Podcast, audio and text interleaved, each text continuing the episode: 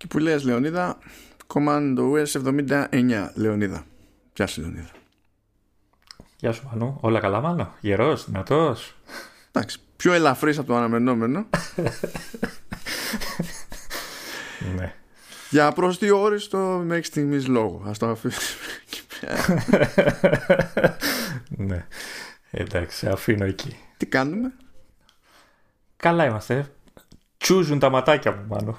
Α, και εσύ, και εσύ μια χαρά. Εντάξει. Ε, είναι, βοηθάνε πάρα πολύ οι αλλεργίες μου το ότι δουλεύω 152 ώρες μπροστά σε μια οθόνη κάθε μέρα. Εντάξει, τουλάχιστον μαζί... χρεώνει είναι... υπερορίες, φίλε. ναι. Ε, ναι, περνάω εξαιρετικά. Σε λίγο θα κάνω το podcast με μισό μάτι, έτσι, θα, το άλλο θα το έχω κλειστό συνέχεια. Εντάξει, μπορώ, μπορώ να σε νιώσω πάντως σε έναν βαθμό. Σε έναν βαθμό, εντάξει. Είναι... Για άλλο λόγο. Ναι, για άλλο λόγο. Α, όχι. Και για τα μάτια. Για τα μάτια, ναι. Απλά εγώ όταν κλείνω το ένα μάτι, το κλείνω για άλλο λόγο. Ναι. Όχι επειδή τσούζει, αλλά για να, για να μην τα βλέπω διπλά. Α, ωραία. Αλλά συμβαίνει, συμβαίνει. Ειδικά να με δεις έξω, να κάνω διαδρομή, ας πούμε, και για κάποιο λόγο να προσπαθώ να ξεχωρίσω κάτι σε μια αρχή απόσταση και να συνεχίζω να προχωρά, αλλά να κλείνω το ένα μάτι. Φαντάζομαι θα φαίνομαι πολύ ενδιαφέρον άτομο στον περαστικό. Η αλήθεια είναι ότι σε έχω πετύχει να τα βλέπεις διπλά, αλλά για άλλους λόγους. Αυτό ήταν. Εκεί είχα δικαιολογία. Εντάξει, ήταν, ήταν, ήταν παροδικό. παροδικό. Ήταν απλή παρενέργεια. Πάμε, τι λέει, τι, τι κάνει η αγαπημένη μας εταιρεία, καλά είναι; Από όλα κάνει, από ό,τι φαίνεται. Είχα μια έτσι περίεργη ανησυχία και καλά για το αν θα κάτσει λίγο το πράγμα μέχρι να πάει 22 του μήνα ή 22 του μήνα ή τον μπερδεύουμε κάτι άλλο. Ναι. Όχι, καλά, καλά τα ναι. Που θα έχει την παρουσίαση εκεί η Apple, αλλά δε, σιγά που θα μέναμε σε, σε ησυχία. Σιγά, εκεί πέρα έχουμε, έχουμε πράγματα. Έχουμε πράγματα και από Ελλάδα και από τα, τις κλασικές πηγές όμως. Οπότε ας πούμε και σε μια σειρά για να καταλήξουμε κάποτε. Και ως συνήθως ξεκινάμε με υπηρεσιούλες ήρεμη εβδομάδα σχέση με τις προηγούμενες για, για Apple TV Plus διότι από ό,τι βλέπω ναι, έγινε μια πρόσκληση ακόμη. Όντως και, και όχι τίποτα άλλο. Δεν έχει τίποτα big. Έχει κάτι καινούρια πραγματάκια για το Apple TV, δηλαδή. Μια θα ξεκινήσει με αυτό. Ε, αλλά δεν έχει μπει κάτι έτσι τροφαντό. Όχι. Και δεν βλέπω να ακούγεται και τίποτα, ρε γάμο ε, καλά, ούτως ή άλλως τώρα τι να ακούνε εδώ δεν μπορούν να τρέξουν τις παραγωγές. Ακόμα και για αυτά που ε, είχαν ανανεωθεί για δεύτερη σεζόν δεν μπορούν να τα γυρίσουν. Μη... Δηλαδή θα πήγαινε που θα πήγαινε με ένα αριθμό χ το πράγμα λόγω ε, γενικότερης πολιτικής στην υπηρεσία. Ε, δεν βγαίνει ούτε αυτός ο ρυθμός τώρα. Αλλά η business είναι business. Πρέπει κάπως να συνεχίσει. Ε, και η business συνεχίζεται λοιπόν. Γιατί πήρανε. Ε, η Apple τέλος πάντων πήρε τον αγαπητό James DeLorenzo ο οποίος James DeLorenzo ε, ήταν επικεφαλής το, του τμήματος των αθλητικών στο Amazon Video ή αυτό που λέμε τέλος πάντων εμείς Prime Video γιατί ανάλογα με το σε ποια χώρα είμαστε είναι ή το ένα ή το άλλο αλλά στην πραγματικότητα μιλάμε για το ίδιο πράγμα. Ε, ε, έξυπνη επιλογή να αλλάζει το όνομα. Ναι είναι λίγο βασικά στις χώρες που δεν προσφέρεται το Amazon Prime, το Amazon Prime ως δέσμη υπηρεσιών με μια ενιαία συνδρομή και καλά είσαι Prime Video ε, εκεί όμως που υπάρχει Amazon Prime ως μια ενιαία υπηρεσία σου λέει εντάξει η γενική συνδρομή ξέρω εγώ είναι Prime. Ε, και η υπηρεσία που, έχει να, που είναι και καλά streaming είναι Amazon Video. Είναι λίγο by the way τώρα αυτό. Εντάξει τέλος πάντων είναι, είναι αυτό που είναι. Πήρανε λοιπόν τον πρώην επικεφαλής του, του αθλητικού τμήματος από Amazon το οποίο είναι λίγο περίεργο από την άποψη ότι είναι πραγματικά απίθανο αυτό να μας νιάξει όντως στην Ελλάδα. Διότι ό,τι είχα πάρει χαμπάρι από αθλητικά σε, σε Prime μέχρι τώρα τουλάχιστον είχε να κάνει με, με NFL κάνανε και κάποια πράγματα που ήταν, ε, ήταν live δεν είναι ότι απλά ξέρω εγώ σηκώνανε έναν αγώνα μετά. Σε κάποιες περιπτώσεις είχαν live και για κάποιο λόγο ήταν ορατά και σε μένα εδώ, ας πούμε, που είμαι ξεκάθαρα πελάτης από Ελλάδα, όχι πίσω από VPN και τέτοια, και πληρώνω την ανάλογη συνδρομή για αυτή τη μεμονωμένη υπηρεσία στην ουσία. Ε, μπορεί να καταλάβουν ότι σε ενδιαφέρει το άθλημα. Ε. Ναι, ναι, ναι. πάνω απ' όλα. Είναι... Άρα, άρα να υποθέσω ότι αν δηλαδή θεωρήσουμε δεδομένο όλο αυτό που λες ότι πάλι για NFL και κάτι τέτοιο θα είναι δεν υπάρχει περίπτωση να περιμένουμε το επόμενο Πάο Ολυμπιακός, ξέρω εγώ, ή δεν ξέρω εγώ τι, έτσι, στο Apple TV. Χρωμό, δηλαδή πρώτα να ξεκινήσουν ό,τι και αν είναι να πρωτοκάνουν, το λογικό είναι να το ξεκινήσουν από, από Αμερική μεριά. Και η αλήθεια είναι ότι αυτό μπορεί και να μισοτεριάζει λίγο ε, με μια πρόσφατη εξαγορά που έκανε η Apple και το, τα είχαμε αφήσει στην άκρη. Αυτό νομίζω ήταν η NextVR ε, η οποία είχε στην ουσία ναι μεν VR αλλά δεν είχε να κάνει με games και τέτοια. Είχε να κάνει με τη μετάδοση με την, ας το πούμε VR μετάδοση ό,τι και αν μπορεί να σημαίνει αυτό ε, κυρίως ε, αθλητικών γεγονότων. Και η εταιρεία αυτή είχε ήδη κάποιες συμφωνίες νομίζω με NBA και τέτοια που τρέχανε τις οποίες μέχρι να λήξουν τουλάχιστον τη κληρονομία Apple ως έχουν ε, και δεν ξέρω, ξέρεις, μήπως όλο αυτό συνδέεται, ρε παιδί μου, κάπως.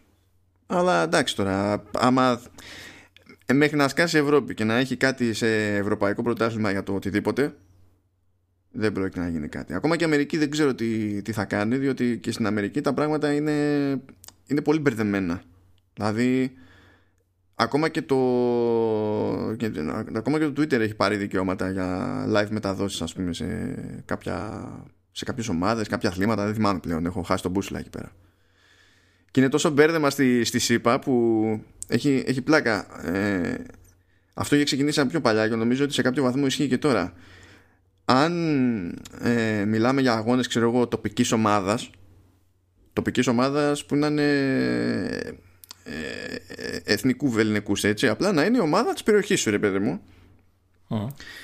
Ε, μπορεί να εξαιρείται του συνδρομητικού πακέτου που θα έχεις πάρει εσύ ξέρω εγώ για καλωδιακή ή ό,τι να είναι ή για stream. Επίτηδες για, για τη συγκεκριμένη περιοχή ώστε και καλά να μην σου κόβει το κίνητρο να πας στο γήπεδο. Λες και ξέρεις άμα δεν μπορείς να το κάνεις stream όλη η πόλη θα πάει στο γήπεδο και άμα πήγαινε θα χώραγε είναι, είναι αυτή η λογική περίεργη η, η μπακάλικη Παίζει να κάνουν καμία συμφωνία με τίποτα NBA που αυτό από όσο ξέρω ενδιαφέρει και τη χώρα μας. Ξέρω ότι έχουν δικά τους κανάλια και τέτοια ως πρωτάθλημα κτλ. Αλλά μήπως. Ναι, κοίτα. Κάποια συμφωνία. Δεν ξέ... Ότι θα μπορούσε, θα μπορούσε. Έχει κάνει. Ε, ίσα ίσα που έκανε τώρα και πρόσφατα. Αυτό το λέγαμε στο Vertical Slice για άλλους λόγους. Ε, Τελείω άσχετου λόγους. ε, έκανε μια συμφωνία το, το NBA ως League, ας το πούμε έτσι ε, με την Microsoft που έχει να κάνει περισσότερο με το τεχνικό υπόβαθρο ε, γιατί θέλει να αλλάξει λίγο την πολιτική του το, το NBA ως προς το πώς κάνει συμφωνίες από εκεί και πέρα για την παροχή περιεχομένου για τη μετάδοση ξέρω εγώ και τέτοια πράγματα γιατί πριν το τεχνικό κομμάτι της μετάδοσης έπεφτε στα χέρια αυτού που είχε πάρει τα δικαιώματα. Και δεν είχε έλεγχο το ίδιο το NBA ακριβώς. Ο Pax και οι ξέρεις είχαν υπογράψει. Θέλει να έχει καλύτερο έλεγχο και ίσως έτσι να έχει την ευκαιρία ξέρεις, να διαχειριστεί και το περιεχόμενο σε διεθνές επίπεδο κάπως αλλιώς. Ξέρω εγώ, λέμε τώρα. Λέμε τώρα. Τέλος πάντων ναι, πολύ το τραβήξαμε αυτό, δεν το περίμενα ότι θα έχει τόσο ενδιαφέρον ε, ενώ εγώ είχα αξιώσεις για το επόμενο θέμα Λεωνίδα όχι δεν αρνούμε αρνούμε Έχω απογοητευτεί. Λοιπόν, ε, αυτή τη εβδομάδα δεν είχαμε Apple Arcade ε, καινούριο. Απογοήτευση, στεναχώρια, ακούω τον κόσμο να, να οδύρεται. Ε, Παρ' όλα αυτά ε, δεν είχαμε νέα κυκλοφορία μεν, αλλά είχαμε ένα μεγάλο update ε, για το Oceanhorn, το Oceanhorn 2 Knights of the, Old, ε, of the Lost Realm, Old Republic. ναι, αυτό πω, εντάξει. Knights of the Old Republic θα με κούφανε. εντάξει, συνήθεια είναι αυτή χρόνο. Knights of the Lost Realm, το οποίο το βαφτίσανε ως ε, πλέον είναι η Golden Edition ε, και προσφέρει διάφορα πραγματάκια πλέον στο παιχνίδι. Ε, κατα, καταρχάς αυτό, ε, να πω απλά ότι έχω ξεκινήσει με το παιχνίδι, έχω παίξει πλέον ένα τρίωρο και γιατί προσπάθησα να δω έτσι κάποιες αλλαγές που ε, θα πούμε τώρα. Κάτσε, δεν το έχεις ε, παίξει, θυμάμαι, είχες αφιερώσει χρόνο και όταν είχε πρωτοβουλία. Είχα αφιερώσει, αλλά το παράτησα γιατί απογοητεύτηκα και από τη, τα μηχανήματα που είχα στη διάθεση μου για να το παίξω, γιατί ε, αλλά γενικά και σαν παιχνίδι, ακόμα και με τις αλλαγές, δεν ξέρω βέβαια, δεν ξέρω, ε, γιατί δεν το είδα όσο θα ήθελα, ε, μου φαίνεται ότι είναι λίγο πώς να το πω τώρα, λίγο ξεπερασμένο, λίγο δεν είχαμε πολλά λεφτά να το φτιάξουμε. Εντάξει, δεν, δεν, είναι, δεν είναι τεράστια ομάδα. ναι, ρε παιδί μου φαίνεται όμως, φαίνεται και σε, σε φάση σκηνοθεσίας με τους χαρακτήρες και όλα αυτά. Γενικά φαίνεται λίγο κάπως. Και αυτό όσο μπόρεσα να το δω ακόμα και με το καινούριο update δεν το βελτιώνει. Παρόλα αυτά ε, οι σημειώσεις που ανακοινώσανε οι, για το update ε, έχουν κάποιο ενδιαφέρον. Δηλαδή με το συγκεκριμένο update ε, μπαίνουν δύο καινούργια expansions, τα λέει αυτό. Το The Shield of Kronos που είναι κάποιο νέο quest, ένα dungeon και δεν ξέρω τι. Μα ξέρεις και είπες νέο, Criminal... νέο quest και εγώ άκουσα νέο quest. Κουκουέστ. Κουκουέστ μουλού ή μουλού κουκουέστ. Ε, Κοίτα, δεδομένου ότι κατάφεραν να κάνουν ένα update που έχει δύο expansion, μάλλον είναι και τα δύο κουκουέ μέσα. Ε, ναι, ε, το δεύτερο είναι Criminal Hunt και είναι από ό,τι βλέπω εδώ μια σειρά από side quests.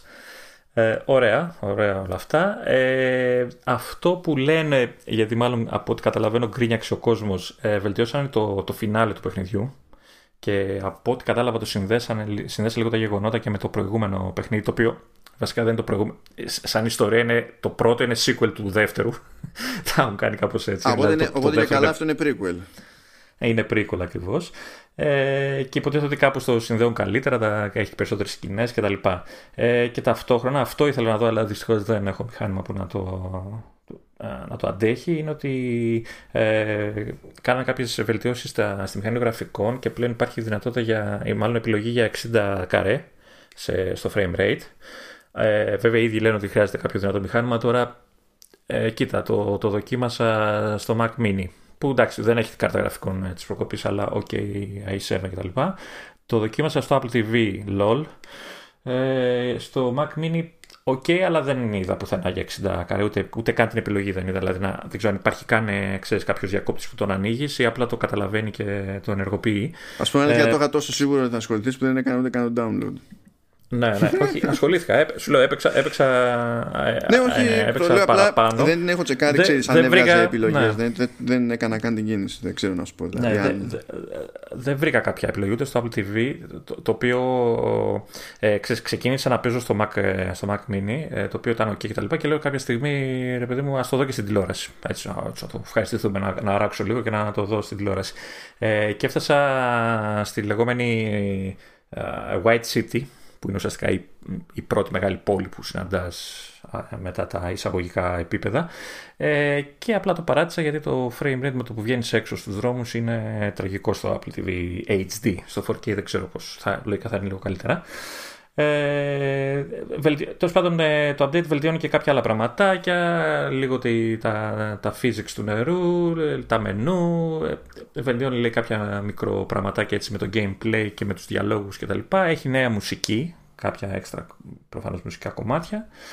Ε, εντάξει, κοίτα, όσοι έχουν πιο δυνατό, πιο πρόσφατο μηχάνημα, ε, και, δηλαδή που αντέχει το 60 ας, ας, το, ας του ρίξουν ξανά μια ματιά του παιχνιδιού εγώ σου λέω λίγο με χαλάει γιατί μου φαίνεται σε, σε πολλά σημεία μου θυμίζει πολύ παλιότερες γενιές μηχανημάτων. Όχι, και δεν το λέω από, μια, από, ξέρεις, από ποιότητα γραφικών, αλλά το πώς μιλάνε οι χαρακτήρες. Δηλαδή δεν είναι, το, το facial animation είναι εντάξει αυτό, αυτό πραγματικά σε αυτό δεν κάθομαι να σταθώ γενικά γιατί δεν είναι μεγάλη ομάδα. Δεν, δηλαδή δεν υπήρχε περίπτωση ποτέ ναι, ναι, να είναι ιδιαίτερα ε, απλά σου, σου λέω μου κακοφαίνεται, μου κακοφαίνεται. Θα, θα, θα το παίξω δηλαδή περιμένω να δω μήπως κάποτε καταφέρω και ξέρω εγώ ανακοινώσουν πια αυτό το ρημάδι Apple, το καινούριο Apple TV και μπορεί να το παίξει τουλάχιστον να είναι ξέρεις, full ε, τα γραφικά του και τα εφέ του και, το, και όλα τα άλλα. Γιατί ε, τώρα στο Apple TV και στο Mac ε, όταν είσαι σε εξωτερικό χώρο, ε, αναγκάζομαι και κάνω low settings. Και μετά το γυρνάω σε high αν είμαι σε κάποιο dungeon, πούμε, το, ειδικά στο Mac που το παλεύει λίγο καλύτερα το frame rate. Mm. Ε, τώρα αυτό δεν είναι κατάσταση για να το απολαύσει το παιχνίδι. Ε, εντάξει, και επειδή. Και γενικά σου λέω και σαν ιστορία δεν με έχει τρελάνει. Δηλαδή, όσο έχω δει. Εντάξει, OK. Okay.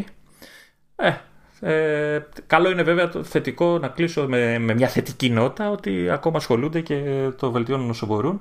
Δεν ξέρω κιόλας αν ε, όλο αυτό το 60 καρέ και τα λοιπά τίποτα ετοιμάζονται για κάποια κονσόλα ξέρεις, για κάποια κυκλοφορία σε κονσόλες και τα λοιπά, όπως είχε γίνει και με, το, και με το πρώτο. Ε, αργά ή γρήγορα θα το κάνουν. Κάποια στιγμή θα λήξει η αποκλειστικότητα, όπως βλέπουμε και λίγοι και σε άλλες περιπτώσεις. Δηλαδή. Α, τώρα αυτές τις μέρες, θυμάσαι που είχαμε κάνει ολόκληρη κουβέντα για το Beyond Blue εκεί πέρα το, με τις καταδύσεις και τις φάλαινες κτλ. Ναι, ναι, ναι, ναι. Ε, τώρα έσκασε και σε PC και σε Xbox και σε PS4 από όλα, ρε παιδί μου. Δηλαδή, εντάξει, πάντα θέμα χρόνου Όχι, λίγο. Το, το θεωρώ δεδομένο γιατί έτσι είχε γίνει και με το, με το πρώτο παιχνίδι. Ναι. Απλά να σου πω, το αδικούνε λίγο, καταλαβαίνω γιατί το κάνουν, αλλά το αδικούνε γιατί ξέρεις, όταν λες ω έχορ, κατευθείαν η δεύτερη λέξη που λες είναι Zelda. Ε, γιατί όντως έχει πολύ, επηρεάζεται πολύ από, το, από την ε, θρηλυκή σειρά της Nintendo. Ε, αλλά ε, ξέρεις, όταν ο άλλος ακούει Zelda περιμένει ίσως, ίσως, ίσως να φταίω εγώ σε αυτό ε, να, να, περιμένει και την παραγωγή. Ε, μα δεν, πρώτον, δεν γίνεται, είναι παράλογο. Ναι. και δεύτερον, ε, σε αυτή την περίπτωση εντάξει ε, το χειρότερο που έχουν κάνει εκείνοι είναι να λένε ότι ας πούμε εμπνέονται από την κλασική εποχή ναι. το, όχι, της σειράς δεν, Zelda. Δεν, δεν, το θεωρώ κακό. Δηλαδή και το πρώτο ήταν επηρεασμένο από τα ξέρεις, μη 3D Zelda. Ναι. Τα top-down κτλ. Ε, εκείνο για κάποιο λόγο μου άρεσε πιο πολύ από αυτό που παίζω, που βλέπω τώρα στο Sanhorn 2. Ε, Παρ' όλα αυτά δεν το παρατάω. Δηλαδή, μόλις μου δοθεί ευκαιρία, σίγουρα θα. Δηλαδή, δεν έχω θέμα με το hardware και όλα αυτά. Σίγουρα θα κάτσω να ασχοληθώ να το. Να, να, ξέρεις, να αποκτήσω επιτέλους μια ολοκληρωμένη άποψη. Γιατί όσο έχω δει δεν τρελαίνομαι. Αυτό είναι αλήθεια. Ξέρεις τι έχει μεσολαβήσει μεταξύ της εμπειρίας που είχες με το πρώτο και το, της ναι, εμπειρίας που έχεις με το δεύτερο. το Breath of the Wild. ναι, ναι. Που αυτό δεν έχει. Είναι, δηλαδή, απλά, δεν βοηθάει. Δεν, όχι απλά δεν βοηθάει, δεν έχει καν νόημα να, να γίνεται συσχετισμός δηλαδή. Κα, Κανένας. Ναι. Δεν. Ναι. Και δεν είναι ότι προσπαθεί καν το Ocean Προσπαθεί για τελείως άλλη εποχή, για άλλο πράγμα, έτσι κι αλλιώς. Ναι. Λοιπόν, εντάξει. Δεν έχω, δηλαδή με αυτά και με αυτά δεν νομίζω ότι καταλαβαίνει κανένας αν η απογοήτευσή σου ξεπερνάει τη, τη βασική σου συμπάθεια και Κοίτα, πότε αλλάζει δεν μπορώ το ένα. Να το... Ξέρεις, μέσα, ε, τα λέω αυτά γιατί πρέπει να τα πω. Είναι πράγματα που έχω δει, ρε παιδί, που, με, που, με, που μου χτυπάνε. Ναι. Αλλά δεν μπορώ να το καταδικάσω κατευθείαν γιατί σου λέω: Έχω παίξει ένα τρίωρο και. Απλά το, σου λέω: Έπαιζα στο Apple TV, το, ξεκίνησα στο back, πήγα στο Apple TV, πήγα στην ανοιχτή περιοχή της πόλης που είναι πιο γεμάτη, δηλαδή έχει πολλά κτίρια, κόσμο από τα πρώτα δάση που ξεκινάει το παιχνίδι. Ε, και εντάξει, κάποια στιγμή πήγαινε. Δηλαδή, τόσο προχωρά και εγώ για να κουνηθεί. Ζοριζόταν πολύ το κακομίρο το, το μηχανηματάκι ε, και το παράτησα. Και ή θα το συνεχίσω στο Mac και όσο αντέξει, ή δεν ξέρω. Εντάξει, λοιπόν, ξέρω εγώ. Α τα αφήσουμε εκεί πέρα. Και αυτή τη φορά θα ασχοληθούμε ακολούθως με Apple Pay. Το οποίο μας ενδιαφέρει πια. Πλέον, ναι, ναι. Γενικά από τις μεγάλες τις ελληνικές τράπεζες η Alpha Bank είναι εκείνη που είχε κινηθεί πρώτα. Το είχαμε πει και άλλη φορά ε, γιατί είχε ξεκινήσει υποστηρίζοντας ε, κάρτες της αλλά κάρτες Visa που πλέον δεν έχει, που πλέον δεν έχει σαν τράπεζα. Έτσι, εντάξει. Όχι, νομίζω έχει. Απλά, ε, έχει, αλλά κυρίως Mastercard έχει πια. Ναι, δηλαδή... αυτό, ε, αυτό έλεγα και εγώ τότε όταν το συζητάγαμε. Ότι μου έκανε εντύπωση γιατί ως τράπεζα σπρώχνει περισσότερο Mastercard και ξεκίνησε για κάποιο λόγο τέλος πάντων με Visa. Τέλος πάντων, τώρα αξιώθηκε και έκανε το κονέ και με τις κάρτες που είναι Mastercard. Πράγμα που σημαίνει ότι μπορέσαμε να την ενεργοποιήσουμε Apple Pay και να δοκιμάσουμε πραγματάκια. Λοιπόν, σου έχω μια ερώτηση. Πες τα πραγματάκια σου και θα. Μάλλον, άστι για το τέλος. Να, να δω αν συμβαίνει και σε σένα για το συγκεκριμένο που έχω παρατηρήσει. Τα πράγματα ήταν απλά. Ανοίγουμε wallet, πατάμε το SIN, σκανάρει την κάρτα, συνειδητοποιεί, μάλλον ε, πατάμε το SIN, διαλέγουμε τράπεζα, μετά σκανάρει την κάρτα, παίρνει τα στοιχεία όπως είναι. Εγώ πήραξα λίγο τα στοιχεία εκεί γιατί δεν μου έβγαζε το όνομα που ήταν πάνω στην κάρτα ακριβώς έτσι όπως ήταν πάνω στην κάρτα μου έβγαζε το όνομα που είχε από το συνδεδεμένο Apple ID αλλά σου, σου επιτρέπει να τα αλλάξει αυτό δεν, έχει, δεν σου κάνει κόμξες και τέτοια ε, σου σκαναρίστηκε κατευθείαν, δηλαδή νούμερα και αυτά στα βρήκε. Ναι, ναι, ναι, ναι, ναι, Αυτό που έπρεπε να βάλω. Δηλαδή, εγώ πήραξα το όνομά μου, ε, έβαλα τον κωδικό ασφαλείας που ήθελε. Που αυτό δεν το σκανάρει. Δηλαδή, δεν είναι καν στην πρόσωψη που σκανάρεις. Έτσι κι αλλιώς. Ε, και ναι, μετά δεν είχα να κάνω κάτι συγκλονιστικό. Απλά, δηλαδή το πιο βαρύ πράγμα που είχα να κάνω μετά ήταν νομίζω μία ή δύο φορές ότι έπρεπε να αποδεχτώ όρους. που ήταν μία, μία της Apple, μία της τράπεζας και κάτι τέτοιο. Εγώ χρειάστηκε να σκανάρω ε, τρεις φορές την κάρτα για να πάρει τα νούμερα. Ε, βέβαια, συνειδητοποίησα ότι Μάλλον εγώ φταίω, έτσι όπως κάναρα, γιατί προσπαθούσα να σκανάρω την ε, Cashcard, τη Mastercard της Α, η οποία αν έχουμε την ίδια, δεν ξέρω τι έχεις εσύ, αν έχεις πιστοτική χρεωστική. Εγώ με πιστοτική ε, έκανα είναι... τη μότα πάντως. Ωραία, εμένα είναι, η Cashcard είναι, αν της έχεις δει είναι σκούρο χρώμα η κάρτα, ε, ένα μεγάλο μέρος είναι διάφανο, mm. ωραία, και την είχα κουμπίσει σε ένα σκούρο γραφείο. Οπότε και να ήθελε να σκανάρει η κάμερα, οπότε σκούρο πάνω στο σκούρο το μισό διάφανο. ναι, αυτό, αυτό είναι λίγο δύσκολο. Ναι. Ε, μόλις ε, την έβαλα σε ένα. Την έβαλα πάνω σε μια χαρτοπετσέτα. Λευκό, ξέρεις, να, να κάνει αντίθεση. Ε, πήρε όλα τα νούμερα σωστά με τη μία. Ε, Όντως το όνομα και εμένα, εμένα ας πούμε, μου το βγάλε στα ελληνικά το όνομα, ενώ η κάρτα το έχει στα λατινικά. Ε, μάλλον και εγώ αυτό κατάλαβα ότι το παίρνει από το λογαριασμό που έχει ήδη μέσα, ε, το Apple ID κτλ. Ε, και από εκεί πέρα, ναι, όλα αυτά που είπες σε κωδικούς και, και όρους. Ναι, ναι. Και ε, περνάει μετά η κάρτα, είμαστε κομπλέ, ξέρω εγώ, και ευχαριστώ, γεια σας. Δηλαδή δεν χρειάζεται να κάνουμε κάτι ιδιαίτερο. Αυτό που χρειάζεται με, βασικά ακολούθως είναι γιατί, ωραία, πέρασε ως μέθοδος πληρωμής, υπάρχει στο wallet. Μετά πρέπει να πάμε στις ρυθμίσεις του, του Apple ID για να πούμε στο σύστημα ότι αυτή είναι η προτιμόμενη μέθοδος πληρωμής. Και εγώ έπρεπε να το κάνω δύο φορές διότι έχω δύο Apple ID λόγω παλαιότητας Είσαι τόσο καλός. ναι, ναι, είναι. Και μόνο μπέρδεμα μου δημιουργεί όλο αυτό, αλλά τέλος πάντων δεν θέλει να κάνει συγχώνευση η Apple για τον οποιοδήποτε λόγο. Είναι κλασικό παράπονο αυτό, και οπότε τη βγάζουμε αναγκαστικά έτσι. Ξέρει τι παίζει η Apple, από εκείνη ξεκίνησε. Δεν ήταν ότι εγώ είχα βίτσιο και έφτιαξα κάποτε διαφορετικούς λογαριασμούς. Εκείνη ήθελε να φτιάξω διαφορετικούς λογαριασμούς. Και είναι τέλος πάντων αυτό που είναι. Ε, και έπρεπε να το κάνω ξεχωριστά στην περίπτωσή μου και για το Apple ID που ελέγχει οτιδήποτε έχει να κάνει με iCloud και ξεχωριστά επίσης για το iOS App Store. Και μπορεί να, να ξέρει η Apple ότι όλα αυτά είναι συνδεδεμένα με τα ίδια Apple IDs και σε άλλες συσκευές, ξέρω εγώ, δηλαδή να, στο MacBook Pro που έχω εδώ πρόχειρο. Ε, αλλά εκεί έπρεπε, στο, στο Mac που πρέπει να το περάσω ξεχωριστά. Γιατί στην ουσία, επειδή κάνει ξεχωριστό authentication και παίρνει άλλο token από την τράπεζα, κάθε συσκευή, πρέπει να κάνεις και εκεί τη διαδικασία και να πεις θέλω να βάλω Apple Pay. Και έπρεπε να το κάνω και για τα δύο accounts εκεί, που για κάποιο λόγο στην περίπτωση του App Store δεν γουστάρει. Δεν γουστάρει καν να μου το βγάλει ως επιλογή το Apple Pay, ρε παιδί μου, που έχω ρυθμίσει κατά τα άλλα στο σύστημα. Για. Ε, ως, μέθοδο, ως προτιμόμενη μέθοδο πληρωμής. Και το άλλο εξτραδάκι είναι ότι σε περίπτωση που έχει κάποιος ενεργό το family sharing, από ό,τι είδα, ε, δεν μπορεί επειδή έχει σετάρει την κάρτα με το Apple Pay και τα λοιπά στο wallet να την κάρτα που την είχε περασμένη ξεχωριστά στο, στα ID να την εξαφανίσει πλήρως διότι αν πάει να κάνει κάποιο μέλος κάποιο family member τέλος πάντων κάποια αγορά που είναι να χρεωθεί στη δική του την κάρτα. Ε, θέλει εκεί ε, δεν χρησιμοποιεί το Apple Pay. Χρησιμοποιεί τη, τη διαθέσιμη κάρτα με το σκεπτικό ότι το, ε, το στο ένα σύστημα περνάει biometric authentication ας πούμε ο χρήστης. Για δική του όμως συναλλαγή και στην άλλη περίπτωση είναι λίγο αλλιώς, οπότε δεν πηγαίνει. Γιατί είναι σαν να ήθελε, ξέρεις, token του token από τη μία συσκευή για μια άλλη συσκευή, για κάρτα που ανήκει, δεν ανήκει και ήταν λίγο πιο better way.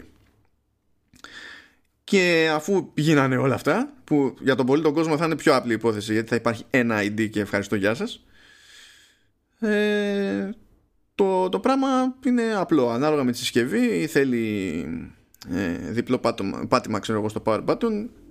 Πάτωμα, ναι. Ναι, πάτωμα. Ναι. ε, ή διπλό πάτημα στο, στο home button, σε, ξέρω εγώ, στο εσύ που έχω εγώ ακόμα και εσύ στο iPhone 8 που έχεις, το Plus όταν είναι κλειδωμένη η συσκευή και σκάει με τη μία η κάρτα.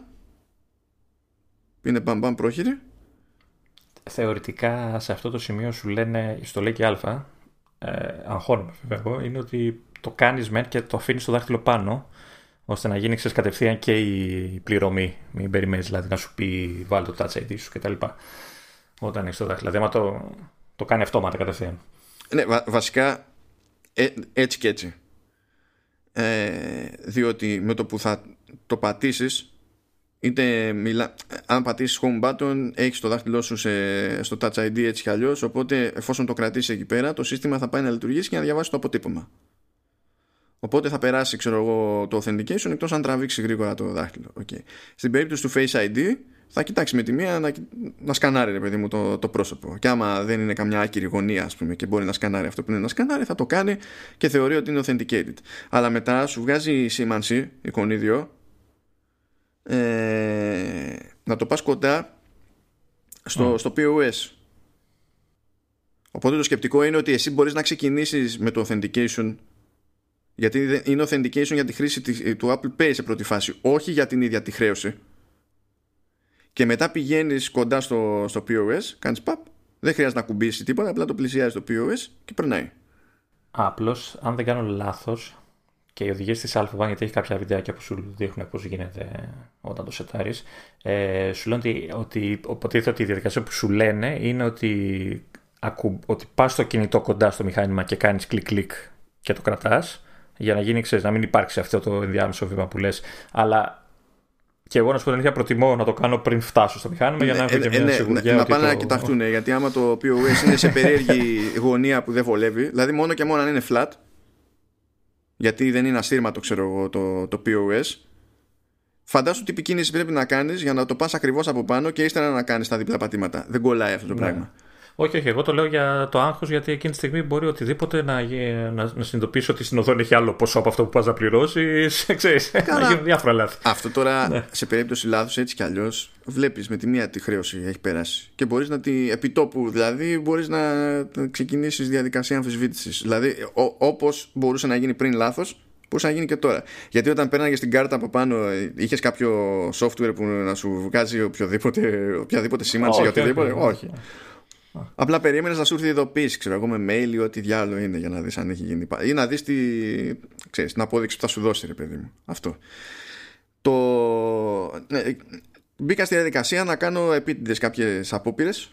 Δηλαδή, μην φανταστείτε, τρεις συναλλαγές εγώ προλάβει να κάνω. Αλλά λέω, ξέρω ότι σε Apple Maps, αν πάμε σε κάποιο ξέρω, κατάστημα, ξέρω, μια καταχώρηση που έχει, ε, και, παίρνει, και παίρνει κάρτες και υποστηρίζει ανέπαφες ή και Apple Pay. Ε, το, ε, υπάρχει σήμανση στη, στην καρτέλα της επιχείρησης. Mm. τσεκάρισα εγώ το μεταξύ επιχειρήσεις που ξέρω ότι παίρνουν κάρτα αλλά έβλεπα ότι στην καρτέλα δεν είχαν σημείωση για τίποτα ούτε για Apple Pay ούτε για ανέπαφες ούτε για τίποτα. Δηλαδή για το, με βάση τις πληροφορίες του το, το, το, στο Apple Maps ε, ε, δεν ήξερες καν αν παίρνανε κάρτα αλλά εγώ το ήξερα, παιδί μου, γιατί έχω χρησιμοποιήσει κάρτα εκεί πέρα. Ε, και νομίζω πλέον ε, είναι και λίγες αυτές που δεν έχουν κάρτα, έτσι είναι νομίζω υποχρεωτικό πια. Καλά, ναι. Ήτανε που ήταν. Τώρα με ναι, την καραντίνα παράγει, δεν υπήρχε περίπτωση. Εντάξει. Ε, δηλαδή τώρα για βρώμικο πας και παίρνει, ανε, υποστηρίζει ανέπαφες. πας 4 ώρα τη, τη νύχτα, είσαι, είσαι γκολ και είσαι έτοιμος. Ναι, για να μην λιγδιάσεις και την κάρτα μετά. Ε, ναι, ε, ναι. Κρατώντας το βρώμικο. Ε, Αφού τελευταία φορά λέω εντάξει, άμα δεν βολεύει, λέω έχω και, και μετρητά. Δεν είναι. Απλά για, για διευκόλυνση, για να, για να μην μπλέκουμε. Όχι, μα τι λέτε, σε βρώμικο. Ναι, ε, υποστηρίζουμε ό,τι θέλετε, δεν υπάρχει πρόβλημα.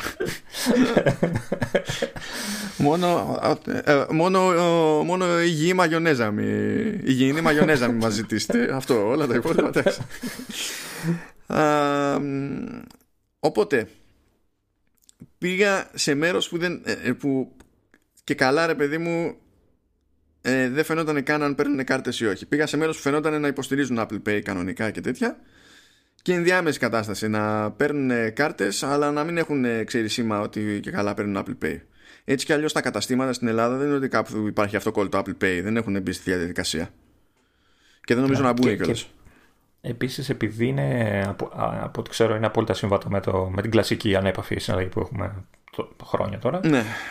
Δεν ξέρω αν χρειάζεται να κάνεις κάτι. Δηλαδή αν εγώ, ξέρω, εγώ στο μαγαζί μου ε, δέχομαι ασύρματες ε, ανέπαυσε συναλλαγές μπορώ να βάλω το, το σήμα του Apple Pay το, το δέχομαι ή πρέπει να κάνω κάποια διαδικασία ειδική. Όχι, κύριε.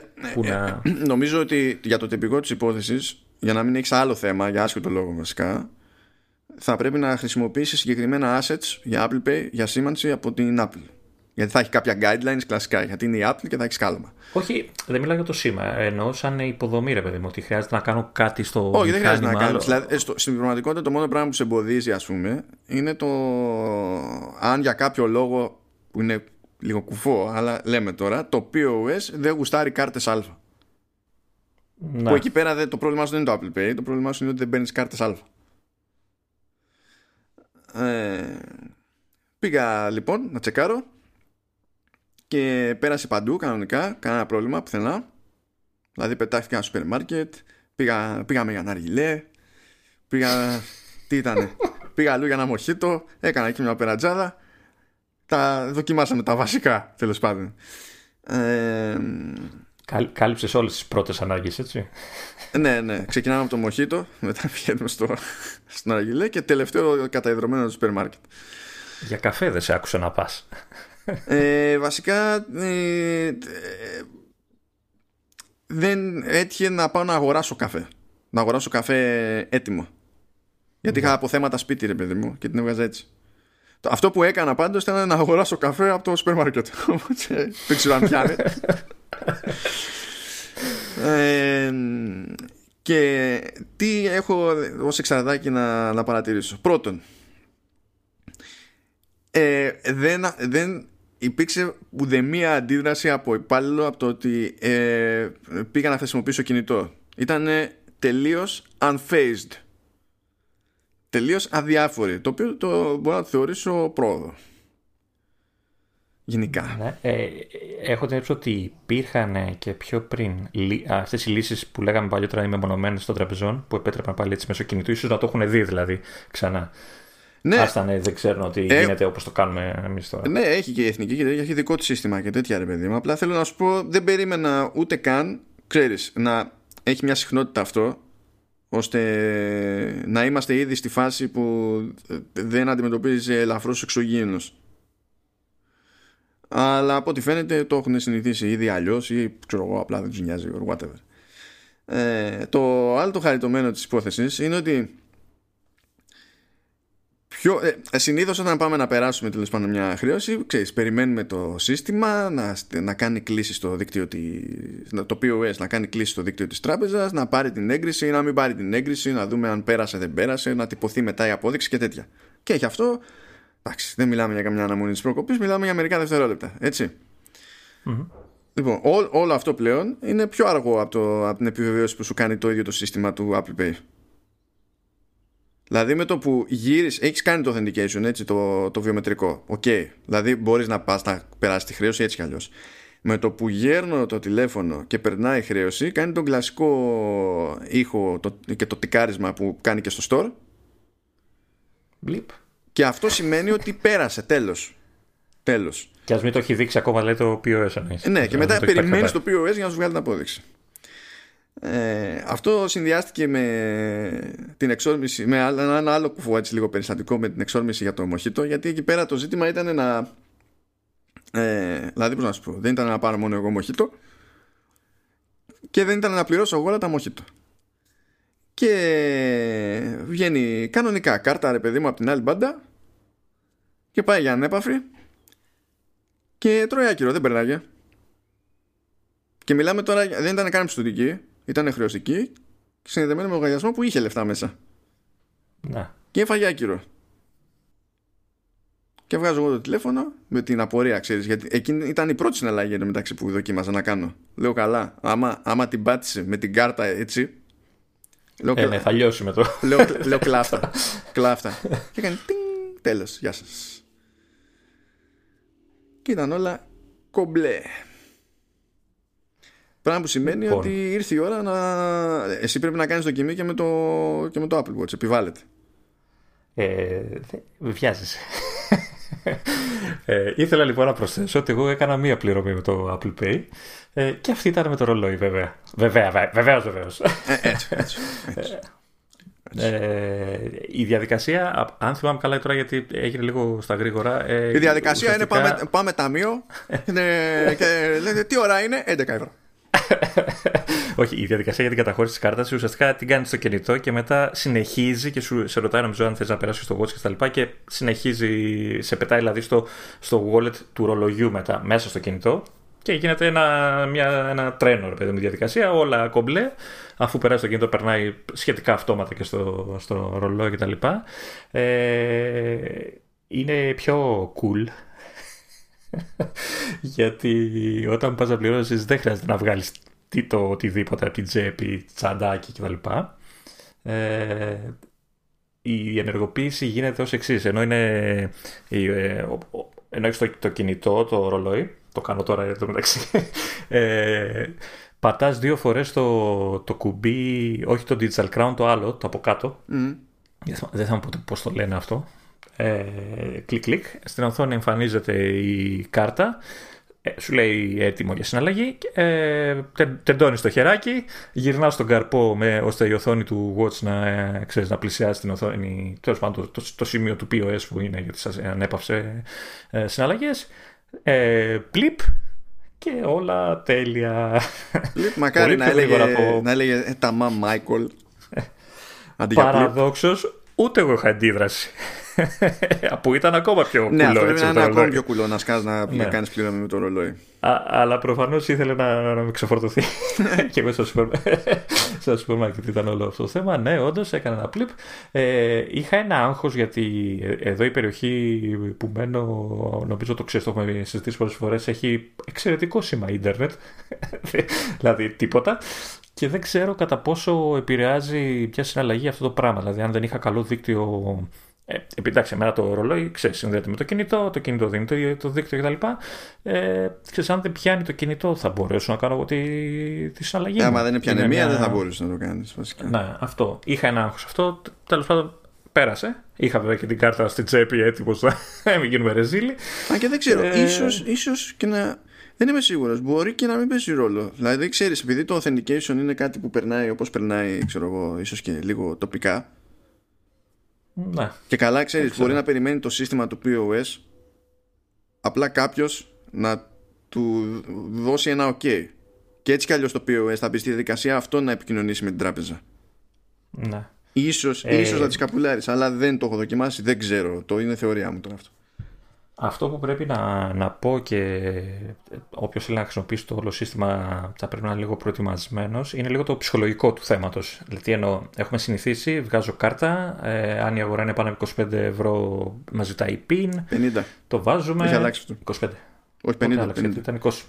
Είσαι σίγουρη ότι μέχρι πρόσφατα ήταν 25 γι' αυτό Έχει αλλάξει. Ε, πρώτα απ' όλα η αλλαγή έγινε λόγω καραντίνας. Α, αν έγινε στην καραντίνα. Και δεν έχει αλλάξει μέχρι τώρα, είναι 50. Και το λέει και στις σχετικές πληροφορίες που, που έχει η Apple στη δική της σελίδα αναχώρα. Ωραία, εντάξει. Εγώ είχα δεδομένα προ-καραντίνας. Οπότε εντάξει. Τέλος πάντων, ναι, περάσει το όποιο όριο είναι, σου ζητάει PIN και έχεις μια υποτίθεται δεύτερη έτσι, μια δικλίδα ασφαλείας και είσαι OK κτλ. Ε, πλέον ε, με το Apple Pay δεν, χρειά, δεν υπάρχει PIN. Δηλαδή με το που κάνεις το, το authentication και πλησιάζεις την όποια συσκευή στο POS, α, απλά πληρώνεις κατευθείαν. Δεν, ε, ό,τι πόσο και να, και να είναι. Όχι, δεν ισχύει αυτό. Σου ζητάει πάλι PIN. Τώρα θα μου πεις, κοίτα, όχι, γιατί εγώ το ποσό που πήρα ναι. ήταν πάνω από 50 ευρώ. Ήταν πάνω από 50 ευρώ και δεν μου ζήτησε τίποτα.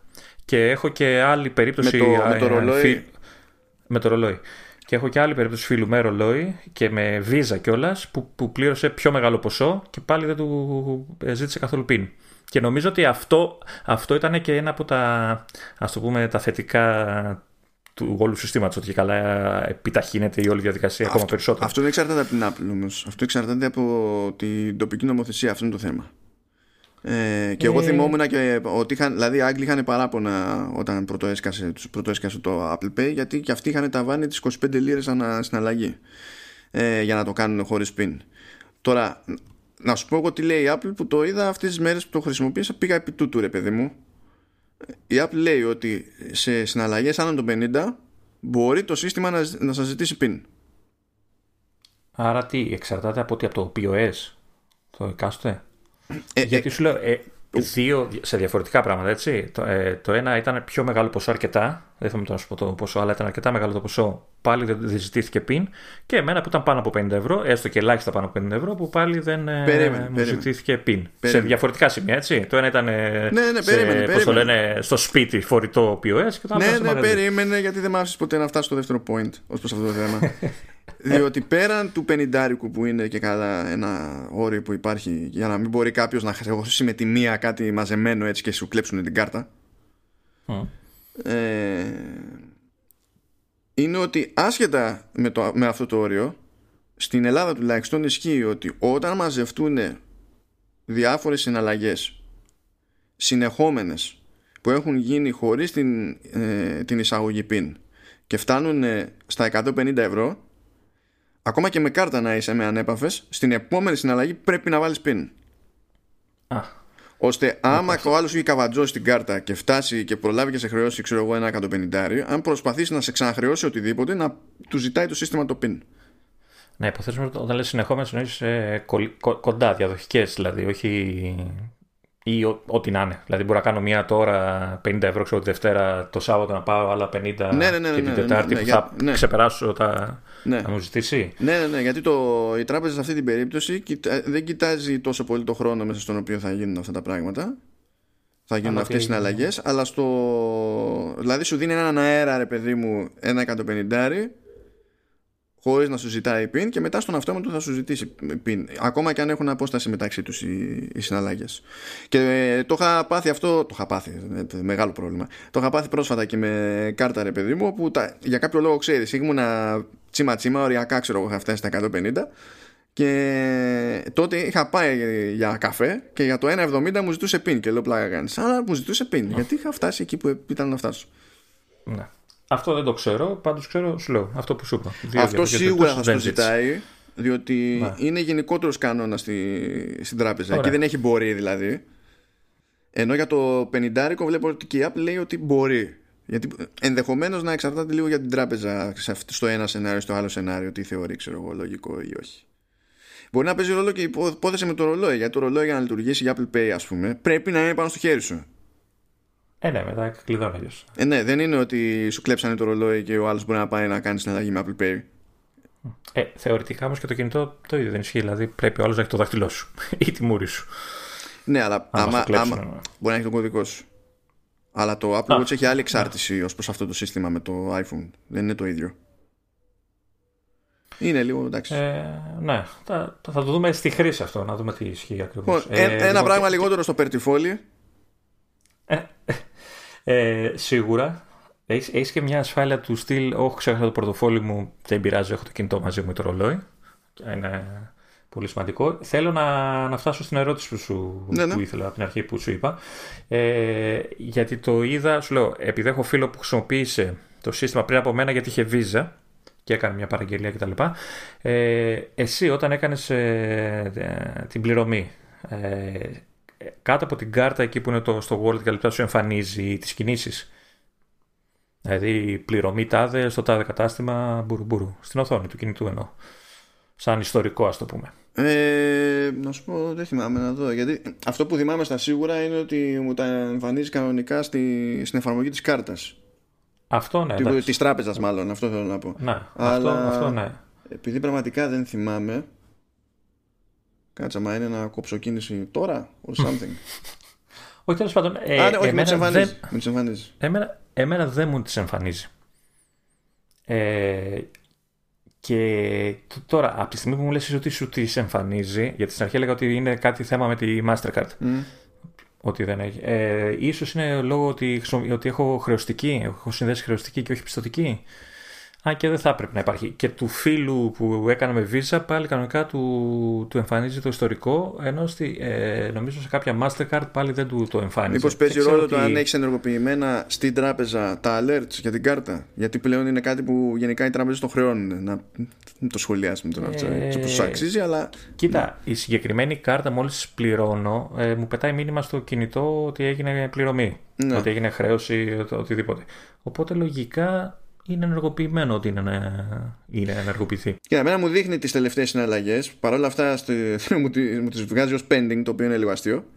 Ενώ λέει latest transactions κανονικά, λέει πότε γίνανε και το όνομα της επιχείρησης μπορώ να μπω στην καταχώρηση και να μου δείξει το χάρτη τη, την επιχείρηση που είναι και έχει και πλήκτρο και καλά report an issue ρε παιδί μου αν υπάρχει κάποιο θέμα με τη συναλλαγή ή οτιδήποτε δεν, δεν ξέρω επειδή το κοίταγα όταν ξέρεις την πρώτη την, την εκκίνηση μήπως ε, ξέρεις ήθελε κάποιο μέρες να πάρει τα πάνω του το σύστημα αλλά ναι δεν μου εμφανίζει τουλάχιστον με τη χωριστική της Mastercard τώρα Εντάξει, δεν θα κάτσω να βάλω τώρα άλλη κάρτα. Δεν έχω κιόλας άλλη της Α, οπότε.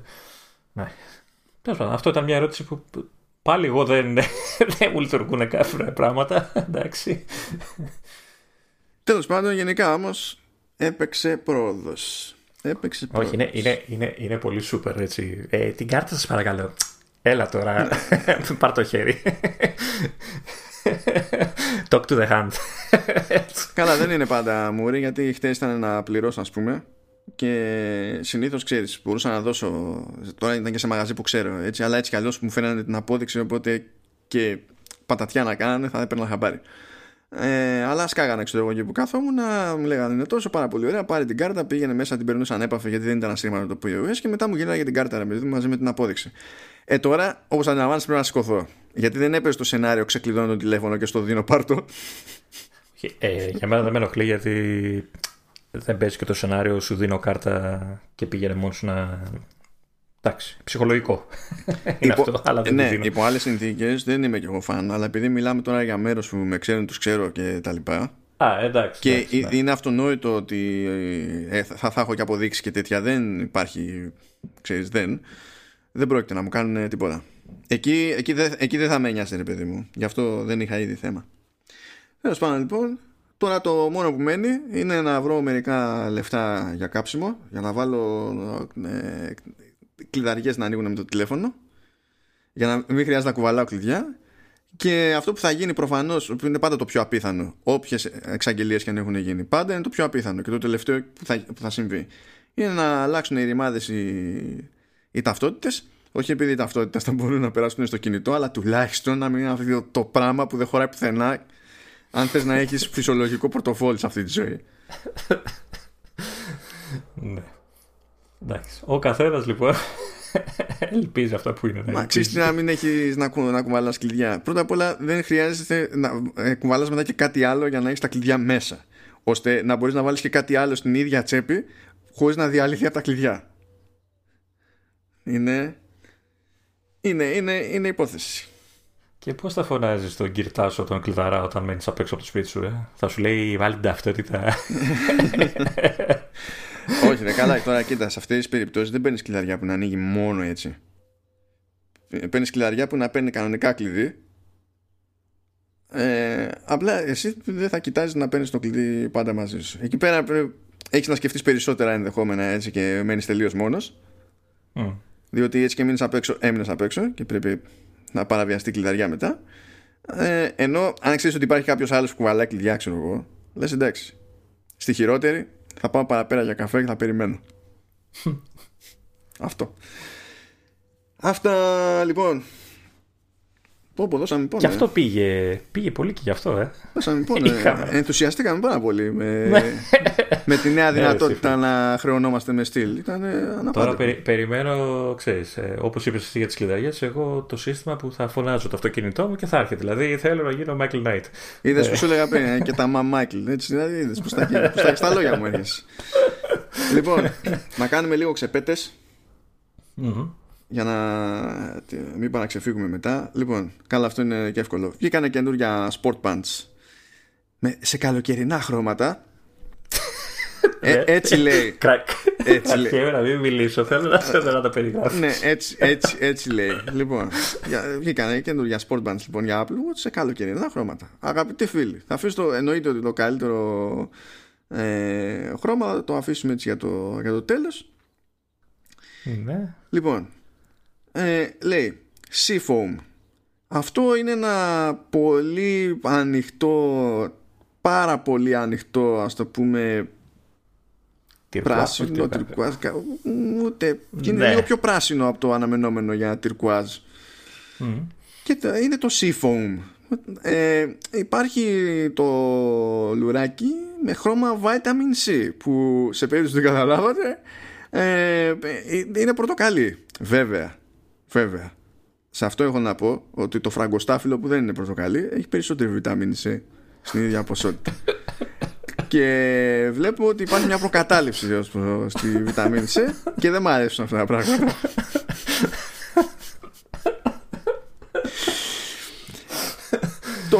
Το τρίτο λουροχρώμα είναι το linen blue που στην ουσία είναι πιο... Ρε φίλε, λουροχρώμα. Ε, λουροχρώμα. Χειρότερος και από μένα έχεις γίνει. Εντάξει, μερικές φορές πρέπει και εγώ να. Πρέπει να πονάς και εσύ, όχι να πονάω μόνο εγώ. Ε, είναι ένα μπλε το οποίο δεν είναι πολύ έντονο. Είναι σαν να είναι λίγο μπασταρδεμένο με γκρίζο, ας πούμε, και είναι λίγο πιο υποτονικό. OK, okay, είναι. Βασικά και αυτό και το Seafoam έχουν μια χαριτωμενιά, δεν λέω. Τώρα, το Linen Blue για μένα δεν είναι καλοκαιρινό, αλλά εντάξει, OK. Okay. Και για βασικά, τελευταίο. Βασικά ναι; μοιάζει πολύ και με. Έχει και άλλα λουράκια κοντά σε αυτή την απόχρωση. Έχει και ένα πιο σκούρο, έχει και ένα πιο έτσι, αλλά είναι σχετικά κοντά. Οπότε είναι. Εμένα μου φάνηκε λίγο συνηθισμένο. Ναι. Ωραίο, okay. αλλά συνηθισμένο. Και υπάρχει λοιπόν και το Coastal Grey που δεν ξέρω πως κολλάει με αυτό που βλέπω μπροστά μου. Είναι... είναι λίγο δύσκολο να φταίω γιατί έχω το, το, το κατάλληλο monitor με το σωστό color space για αυτά που θέλει η Apple για να φανούν σωστά τα assets και δεν ξέρω και εγώ τι. Και δεν ξέρω ποια είναι η συγκλονιστική σχέση που έχει με την ακτή ή με τον γκρι. Καφέ είναι έτσι. Αυτό είναι πάλι απαλό, λίγο πιο ανοιχτό. Ξέθωρο καφέ. Ναι, κάπως, κάπως έτσι, ναι σαν ξεθοριασμένο καφέ. Αυτό για κάποιο λόγο λέγεται Coastal Grey. Είναι άλλη μια περίπτωση που η Apple χρησιμοποιεί την έννοια Grey σαν να μην είναι κάτι. σαν να είναι παρατέρα. ναι. Εδώ έτσι κι αλλιώς έχουμε συνηθίσει σε κάθε προϊόν που λέει το βγάζω σε Space Gray να, το Space Gray να είναι διαφορετικό από το Space Gray που έχει στο άλλο προϊόν. Και δεν συνεννοούμαστε ποτέ. Δεν ξέρω τι, τι σημαίνει. Πραγματικά λοιπόν, δεν περιμένω, περιμένω λογονία. Και ο νικητής είναι τι για το ότι μου κάνει περισσότερο κέφι; Mm. Ε, εντάξει, αυτό το, το Linen Blue μωρέ. Και υποσυνθήκη το, το Seafoam. Τώρα πορτοκαλί τόσο ουγ δεν θα έδινα. Και Εγώ το πάλι αυτό θα χτύπαγα. το πορτοκαλί θα χτύπαγα. Γι' αυτό είναι κοινός ο Βασίλης. Νομίζω ότι και να τον είχες χάσει στα αλήθεια, με αυτό που είπες μόλις τώρα τον ξανακέρδισες. θα στο επιβεβαιώσει και ο ε. ίδιος να θα ακούσει το επεισόδιο. Ναι, ε, κα, Καταρχάς, από τα τέσσερα χρώματα είναι το πιο καλοκαιρινό. Αυτό ισχύει. Να το, θε... Εντάξει, να το και, και, το, και το Seafoam το λες τώρα πιο Ωραία. καλοκαιρινό. Έτσι, ναι, το, το δεύτερο είναι αυτό. Δηλαδή, από όλα, ε, σου λέω το μπλε, επειδή έχει άλλα δυο ή τρία, δεν θυμάμαι, πολύ κοντινά, θα μ' άρεσε να έχω ένα τέτοιο λουράκι, αλλά θα το είχα για πιο χειμωνιάτικο. Τα άλλα, το πορτοκαλί και το. Τα λασί. τι είναι, ε, μου κάνει πιο πολύ θάλασσα και καλοκαιράκι και γιούχου και τι ωραία που περνάμε κάτω από την ομπρέλα και την ξαπλώστα ξέρω κτλ. Ε, και το πορτοκαλί είναι ιδιαίτερο ρε παιδί μου, είναι αρκετά... Ναι. Α. Θα προχωρήσουμε όμως παρακάτω γιατί εκτός από sport pants ε, έχουμε και, και νέες θήκες σιλικόνες σε νέα χρώματα στις θήκες σιλικόνες της Apple και iPhone 11, iPhone 11 Pro και iPhone 11 Pro Max. Και οι επιλογές που έχουμε εδώ απλά αποδεικνύουν πόσο αποτυχία είναι το Coastal Grey στα Sport Bands. Διότι είναι τα υπόλοιπα τρία χρώματα εκτός από αυτό. Και έχουν και, τα, ε... και το ίδιο όνομα κανονικά. Είναι Seafoam, Vitamin C και Linen, και Linen Brew. Πάλι έχω την εντύπωση ότι υπήρχε κάποια καφέ θήκη, αλλά δεν ήταν σιλικονή, ήταν δερμάτινη. Εντάξει, το... άμα είναι καφέ δέρμα δεν θίγεσαι, λες. Ναι. OK. Okay. Ναι. Βγάζει, βγάζει νόημα το πράγμα. Και πάλι η πορτοκαλί είναι καλύτερη για μένα. Πιο έτσι ιδιαίτερη, ας το πούμε. Ναι, σίγουρα είναι πιο χτυπητή. Εντάξει. Το, το θαλασσί θα λερώνει εύκολα στη θήκη κινητού. Το μπλε είναι πιο συνηθισμένο, πιο κλασικό. Άρα καταλήγουμε στο ότι είσαι ένας συνηθισμένος κλασικός. Εντάξει, εσείς να τα ακούτε αυτά.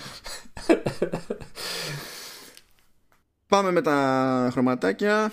Έσκασε το επόμενο θεματάκι που είναι η beta του 13.6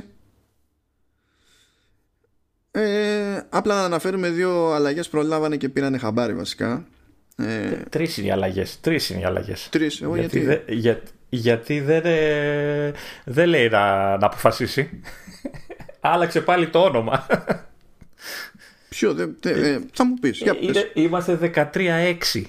Beta 2. και είμαστε στη 13-5-5. Ε, ναι, δεν είναι. Εντάξει. Ε, τι. Είναι η δεύτερη φορά που το κάνει, ρε. Ε, και ε, τις εκδόσεις κάνει ό,τι θέλει. Το, αφού, είναι, αφού είναι beta. Ε, όπως ας, θέλει. μας τρελάνει στο τέλος. Δηλαδή, ας, απο- ας αποφασίσει Λοιπόν. πώς θα το πει. Όσο λέω αυτά τα δύο πραγματάκια που έχουν βρει, για, για να σταματήσεις να παραπονιέσαι για αυτές τις αλλαγές, θέλω να ανοίξεις το App Store στο τηλέφωνό σου ή στο iPad, ε, να πας στην εφαρμογή που έχει η Microsoft για το Xbox και να διαβάσεις σιωπηλά την έκδοση, την, την τρέχουσα έκδοση.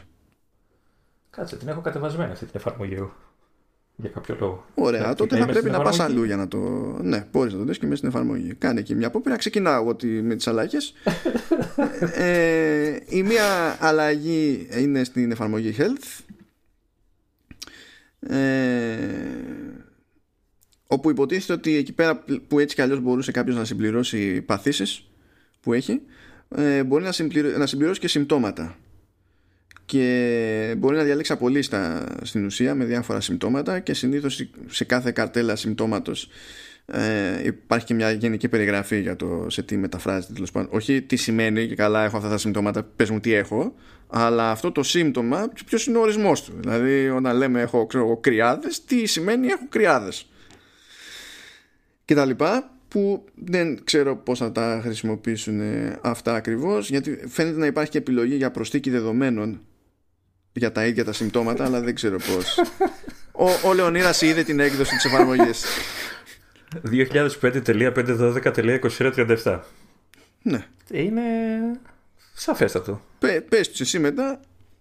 Ε, ότι και καλά εσύ μπερδεύεσαι με ότι πήγαμε το 5-5 στο, στο 6 σε μπέτα εδώ δεν βγάζει άκρη. Άμα σου πει άνθρωπος στη Microsoft, βγάλαμε την έκδοση τάδες στην εφαρμογή, θα πεις ρε φίλε, τι μου λες τώρα; Δηλαδή, μου λες αυτό το νούμερο και περιμένεις να κάνω κάτι.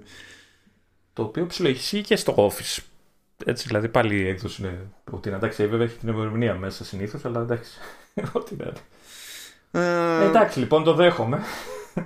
Πάμε και στη δεύτερη αλλαγή που πήρανε χαμπάρι. Θα, ε, υπάρχει λέει διακόπτης πλέον για απενεργοποίηση του αυτόματου download ε, των iOS updates. Γιατί συνήθως από ξέρω εγώ, εντάξει, μπορεί να μην, όχι ακριβώς την ίδια μέρα, συνήθως την επόμενη, τη μεθεπόμενη. Άμα ήταν στην πρίζα ε, η συσκευή και σε WiFi, έμπαινε στην διαδικασία του σύστημα και κατέβαζε αυτόματα το update και μετά πέταγε ειδοποίηση για να γίνει το, το update.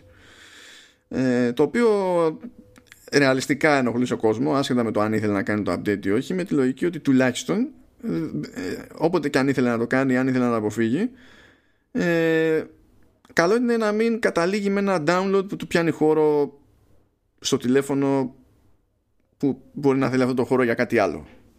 Και έχει μπει τέλος πάντων συγκεκριμένος διακόπτης και μπορεί κάποιος να τον απενεργοποιήσει.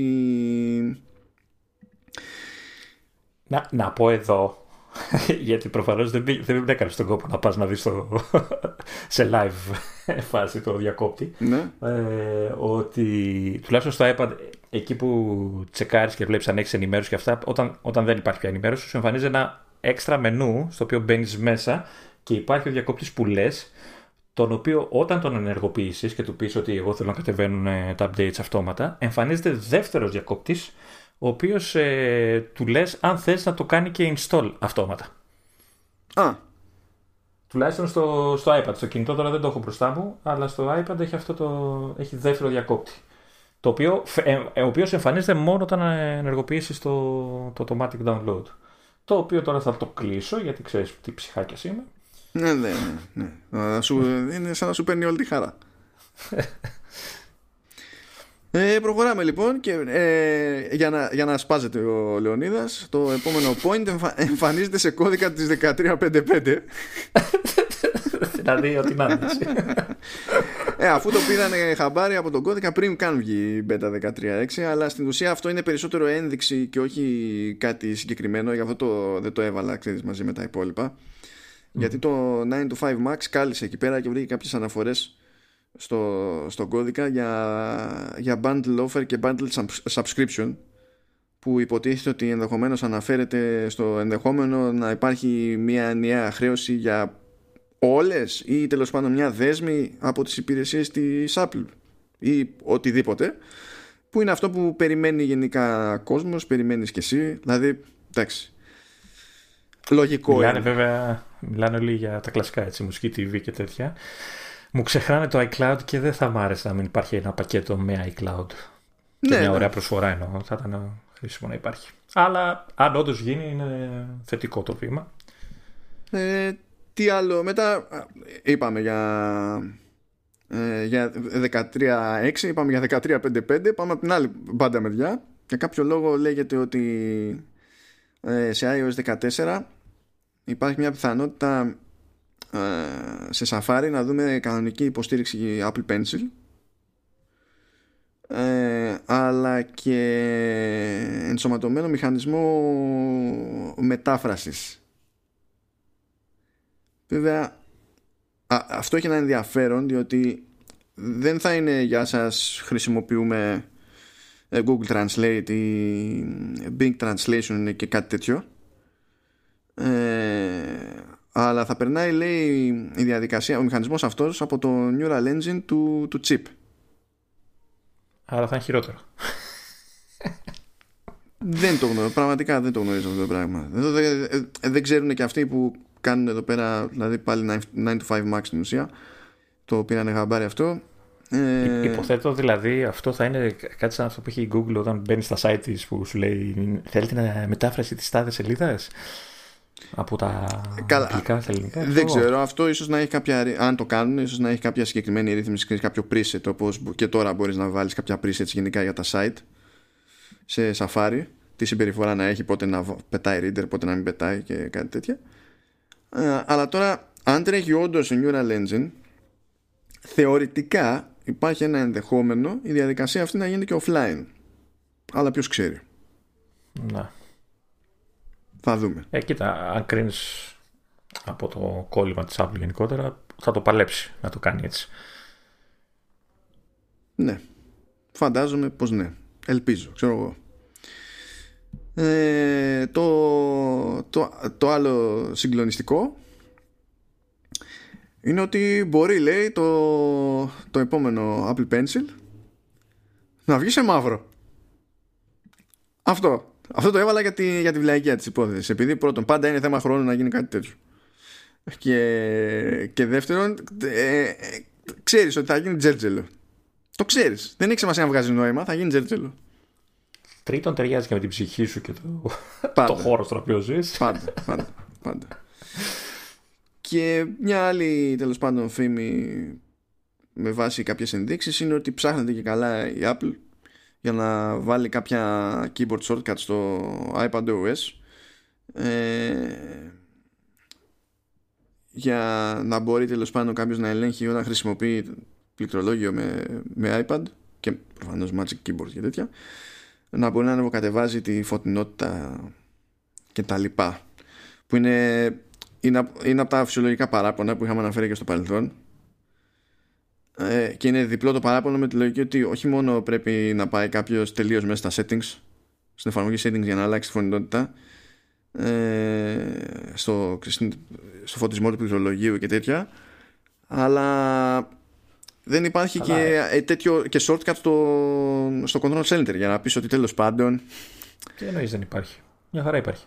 Για το πληκτρολόγιο Α, για το πληκτρολόγιο όχι, για, το, για την οθόνη. Τη φωτεινά της οθόνης. Όχι, λέω για, για, το, για την οθόνη το ξέρω ότι υπάρχει, υπάρχει χρόνια. Αλλά λέω για, τη, για το φωτισμό των πλήκτρων στο Magic Keyboard. Ναι. Για να πάει και να το πειράξει αυτό κάποιος, πρέπει κανονικά να ανοίξει settings. και δεν, δεν, δεν κολλάει αυτό. Ε, βασικά είναι αναγκαίο να κάνει. Πέρα από ότι, ότι είναι ηλίθιο να ξέρεις, να παρα, τα παρατάς όλα για να πας να αλλάξεις τα ύφωτα μετά, γιατί η απόφασή της να κόψει το, τα, τη σειρά των function keys ε, με τη λογική του στο iPad ότι ήταν media keys ουσιαστικά ε, κάπως πρέπει να το ρεφάρει αυτό το πράγμα έτσι, ναι, δηλαδή OK okay. και, και, για μένα θα πρέπει να είναι και για volume και για όλα που εντάξει υπάρχουν στο control center αλλά όταν γράφεις νομίζω είναι πολύ πιο εύκολο να έχεις ένα shortcut και να ξέρεις ότι θα δυναμώσω, χαμηλώσω οτιδήποτε εύκολα και γρήγορα. Τι να σε πω. Ας ξεκινήσουμε με αυτό που το οποίο είναι πιο κουφό από όλα τα υπόλοιπα που λέμε τώρα. Είναι πιο άκυρο να θέλεις να κάνεις τέτοια βουτιά για κάτι τέτοιο. Ε, εννοείται ότι αυτό ουσιαστικά είναι αναγκαίο για δικά της πληκτρολόγια. Γιατί τα πληκτρολόγια τρίτων έχουν τέτοια σειρά μηντιακής και έχουν τέτοιες λειτουργίες χρόνια τώρα. Ναι, ναι, ναι. Καλά, άλλο καπέλο εκεί πέρα, άλλος κάνει κομμάτι, οπότε λογικό. Ε, πάει λοιπόν και αυτό. Ε, τι, τι έχουμε μετά εκεί πέρα; Α, έχουμε κάτι το οποίο κλασικά δεν θα παίζει ρόλο στην Ελλάδα, αλλά νομίζω ότι είναι σημαντικό για το τι λέει για, τη, για την εταιρεία σε, κάποια, σε κάποιο επίπεδο. Ε, σε κάποιες χώρες έτσι κι αλλιώς η Apple έχει το περιθώριο τέλος πάντων, σου δίνει το περιθώριο να πας να γυρίσεις πίσω το iPhone, το iPad κτλ. Να το κοστολογήσει κάπως και να σου πει σου κόβω τόσα χρήματα για να πάρεις καινούριο. Ε, δίνεις δηλαδή τη μία συσκευή πίσω για να εξασφαλίσεις έκπτωση για τη συσκευή που, που θα πάρεις. Αυτό ισχύει για συσκευές iOS κτλ. Ε, δεν ισχύει όμως σε Mac. Και φαίνεται ότι από εβδομάδα ε, θα αρχίσει να προσφέρεται αυτή η δυνατότητα. Θα μπορείς δηλαδή να επιστρέψεις παλαιότερο Mac να κοστολογείται κάπως με βάση τους όποιους παράγοντες πιο πολύ θα τους νοιάζουν τα υλικά φαντάζομαι δηλαδή αλουμίνια και τέτοια ρε παιδί μου και αν είναι σε καλή κατάσταση κτλ ε, και θα παίρνει κάποιος μια έκπτωση τέλος πάντων για το επόμενο του σύστημα. Ε, γενικά προσπαθεί η Apple να κάνει κάποιες διευκολύνσεις τέτοιες. Και από ό,τι φαίνεται απλώνεται δηλαδή και σε άλλες κατηγορίες προϊόντων. Και ταιριάζει και με κάτι άλλο που ακούγεται ότι θα κοιτάξει τουλάχιστον για κατόχους Apple Card που πάλι στην ουσία είναι κάτι που σχετίζεται μόνο με την αμερικανική αγορά να μπορεί να κάνει γενικά άτοκες με τα, για τα προϊόντα της να το έχει στάνταρ δηλαδή ότι μπορείς να χρησιμοποιείς Apple Card για να πάρεις κάτι δικό της άτοκα σε δόσεις ε, ήθελα να, να ρωτήσω το εξής. Ε, ξέρουμε αν ε, από, δηλαδή από τις συσκευές iOS και αυτά αν είναι, αξίζει μια τέτοια αντικατάσταση. Δηλαδή δίνει καλά λεφτά ας το πούμε. Ή τα παίρνει ξέρεις στη, στη φτύνια ε, ε, ε, παίζεις. Στην ουσία πώς να σου πω όσο πιο φρέσκο είναι τόσο καλύτερα θα πάει και όσο καλύτερη κατάσταση είναι. Και οι τιμές προχωρώντας καθώς παλιώνουν τα διάφορα μοντέλα προσαρμόζονται και πηγαίνουν προς τα κάτω όπως αντιλαμβάνεσαι και αυτό γίνεται συνήθως και κοντά σε λανσάρισμα ξέρεις των επομένων τις τιμές από ό,τι έχω δει για το τι κάνει με ανακύκλωση και τέτοια τις ρίχνει πριν ε, δεν θυμάμαι πόσο πριν να σου πω αλήθεια αλλά ε, τις ρίχνει πριν ε, ανακοινώσει ξέρεις τα, τα μοντέλα που θα πάρουν τη θέση των προηγούμενων τέλος πάντων. Προφανώς για να προλάβει τη ζήτηση. Έτσι. Ναι, αλλά ε, κοίτα, να σου πω κάτι. Νομίζω ότι σε αυτή την περίπτωση το ζήτημα είναι το εξής. Θα πήγαινε για φούντο το τηλέφωνο; Ή, δεν μπορείς να το, ή, δεν μπορείς να το πουλήσεις; Τότε το κάνεις έτσι αν ήταν, αν είχες περιθώριο να το πουλήσεις σε τιμή της προκοπής ή αν είχε σκοπό να το δώσεις σε κάποιον άλλον που αυτός ο κάποιος άλλος θα καταλήξει να μην χρειάζεται να αγοράσει τηλέφωνο τότε δεν σε ενδιαφέρει αυτό το πράγμα. Δηλαδή είναι μόνο, μόνο υποσυνθήκη. Όχι, είναι καλό να υπάρχουν τέτοιες επιλογές. Σου λέω, θα ήθελα κάποτε, κά, κάποτε ίσως να, να τα βλέπαμε και στην Ελλάδα. Θα ήθελα, αλλά εντάξει, το έχουμε εξηγήσει ότι δεν είναι εύκολο έως αδύνατο. Μα δεν είναι εύκολο γιατί δεν μπορεί να γίνει. Χρειάζεται άλλη υποδομή.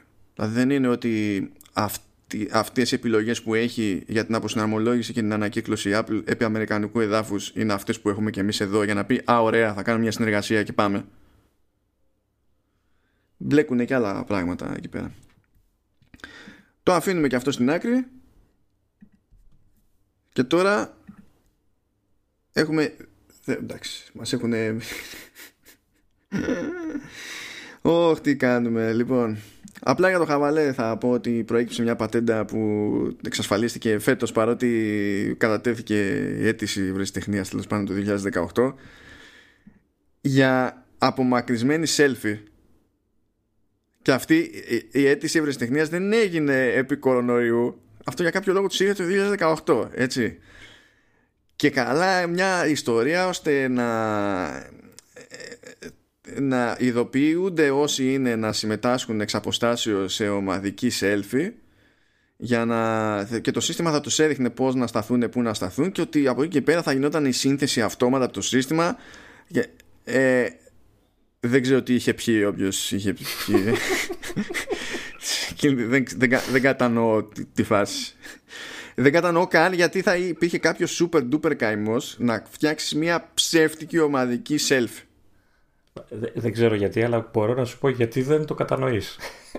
γιατί είναι για ανθρώπους κοινωνικούς που ψάχνουν κάθε τρόπο για να έρθουν σε επαφή με τους γύρω μα, ο πιο, ο πιο για σένα. Μα ο πιο κοινωνικός από μένα θα ευχαριστηθεί με μια κάλπικη group selfie.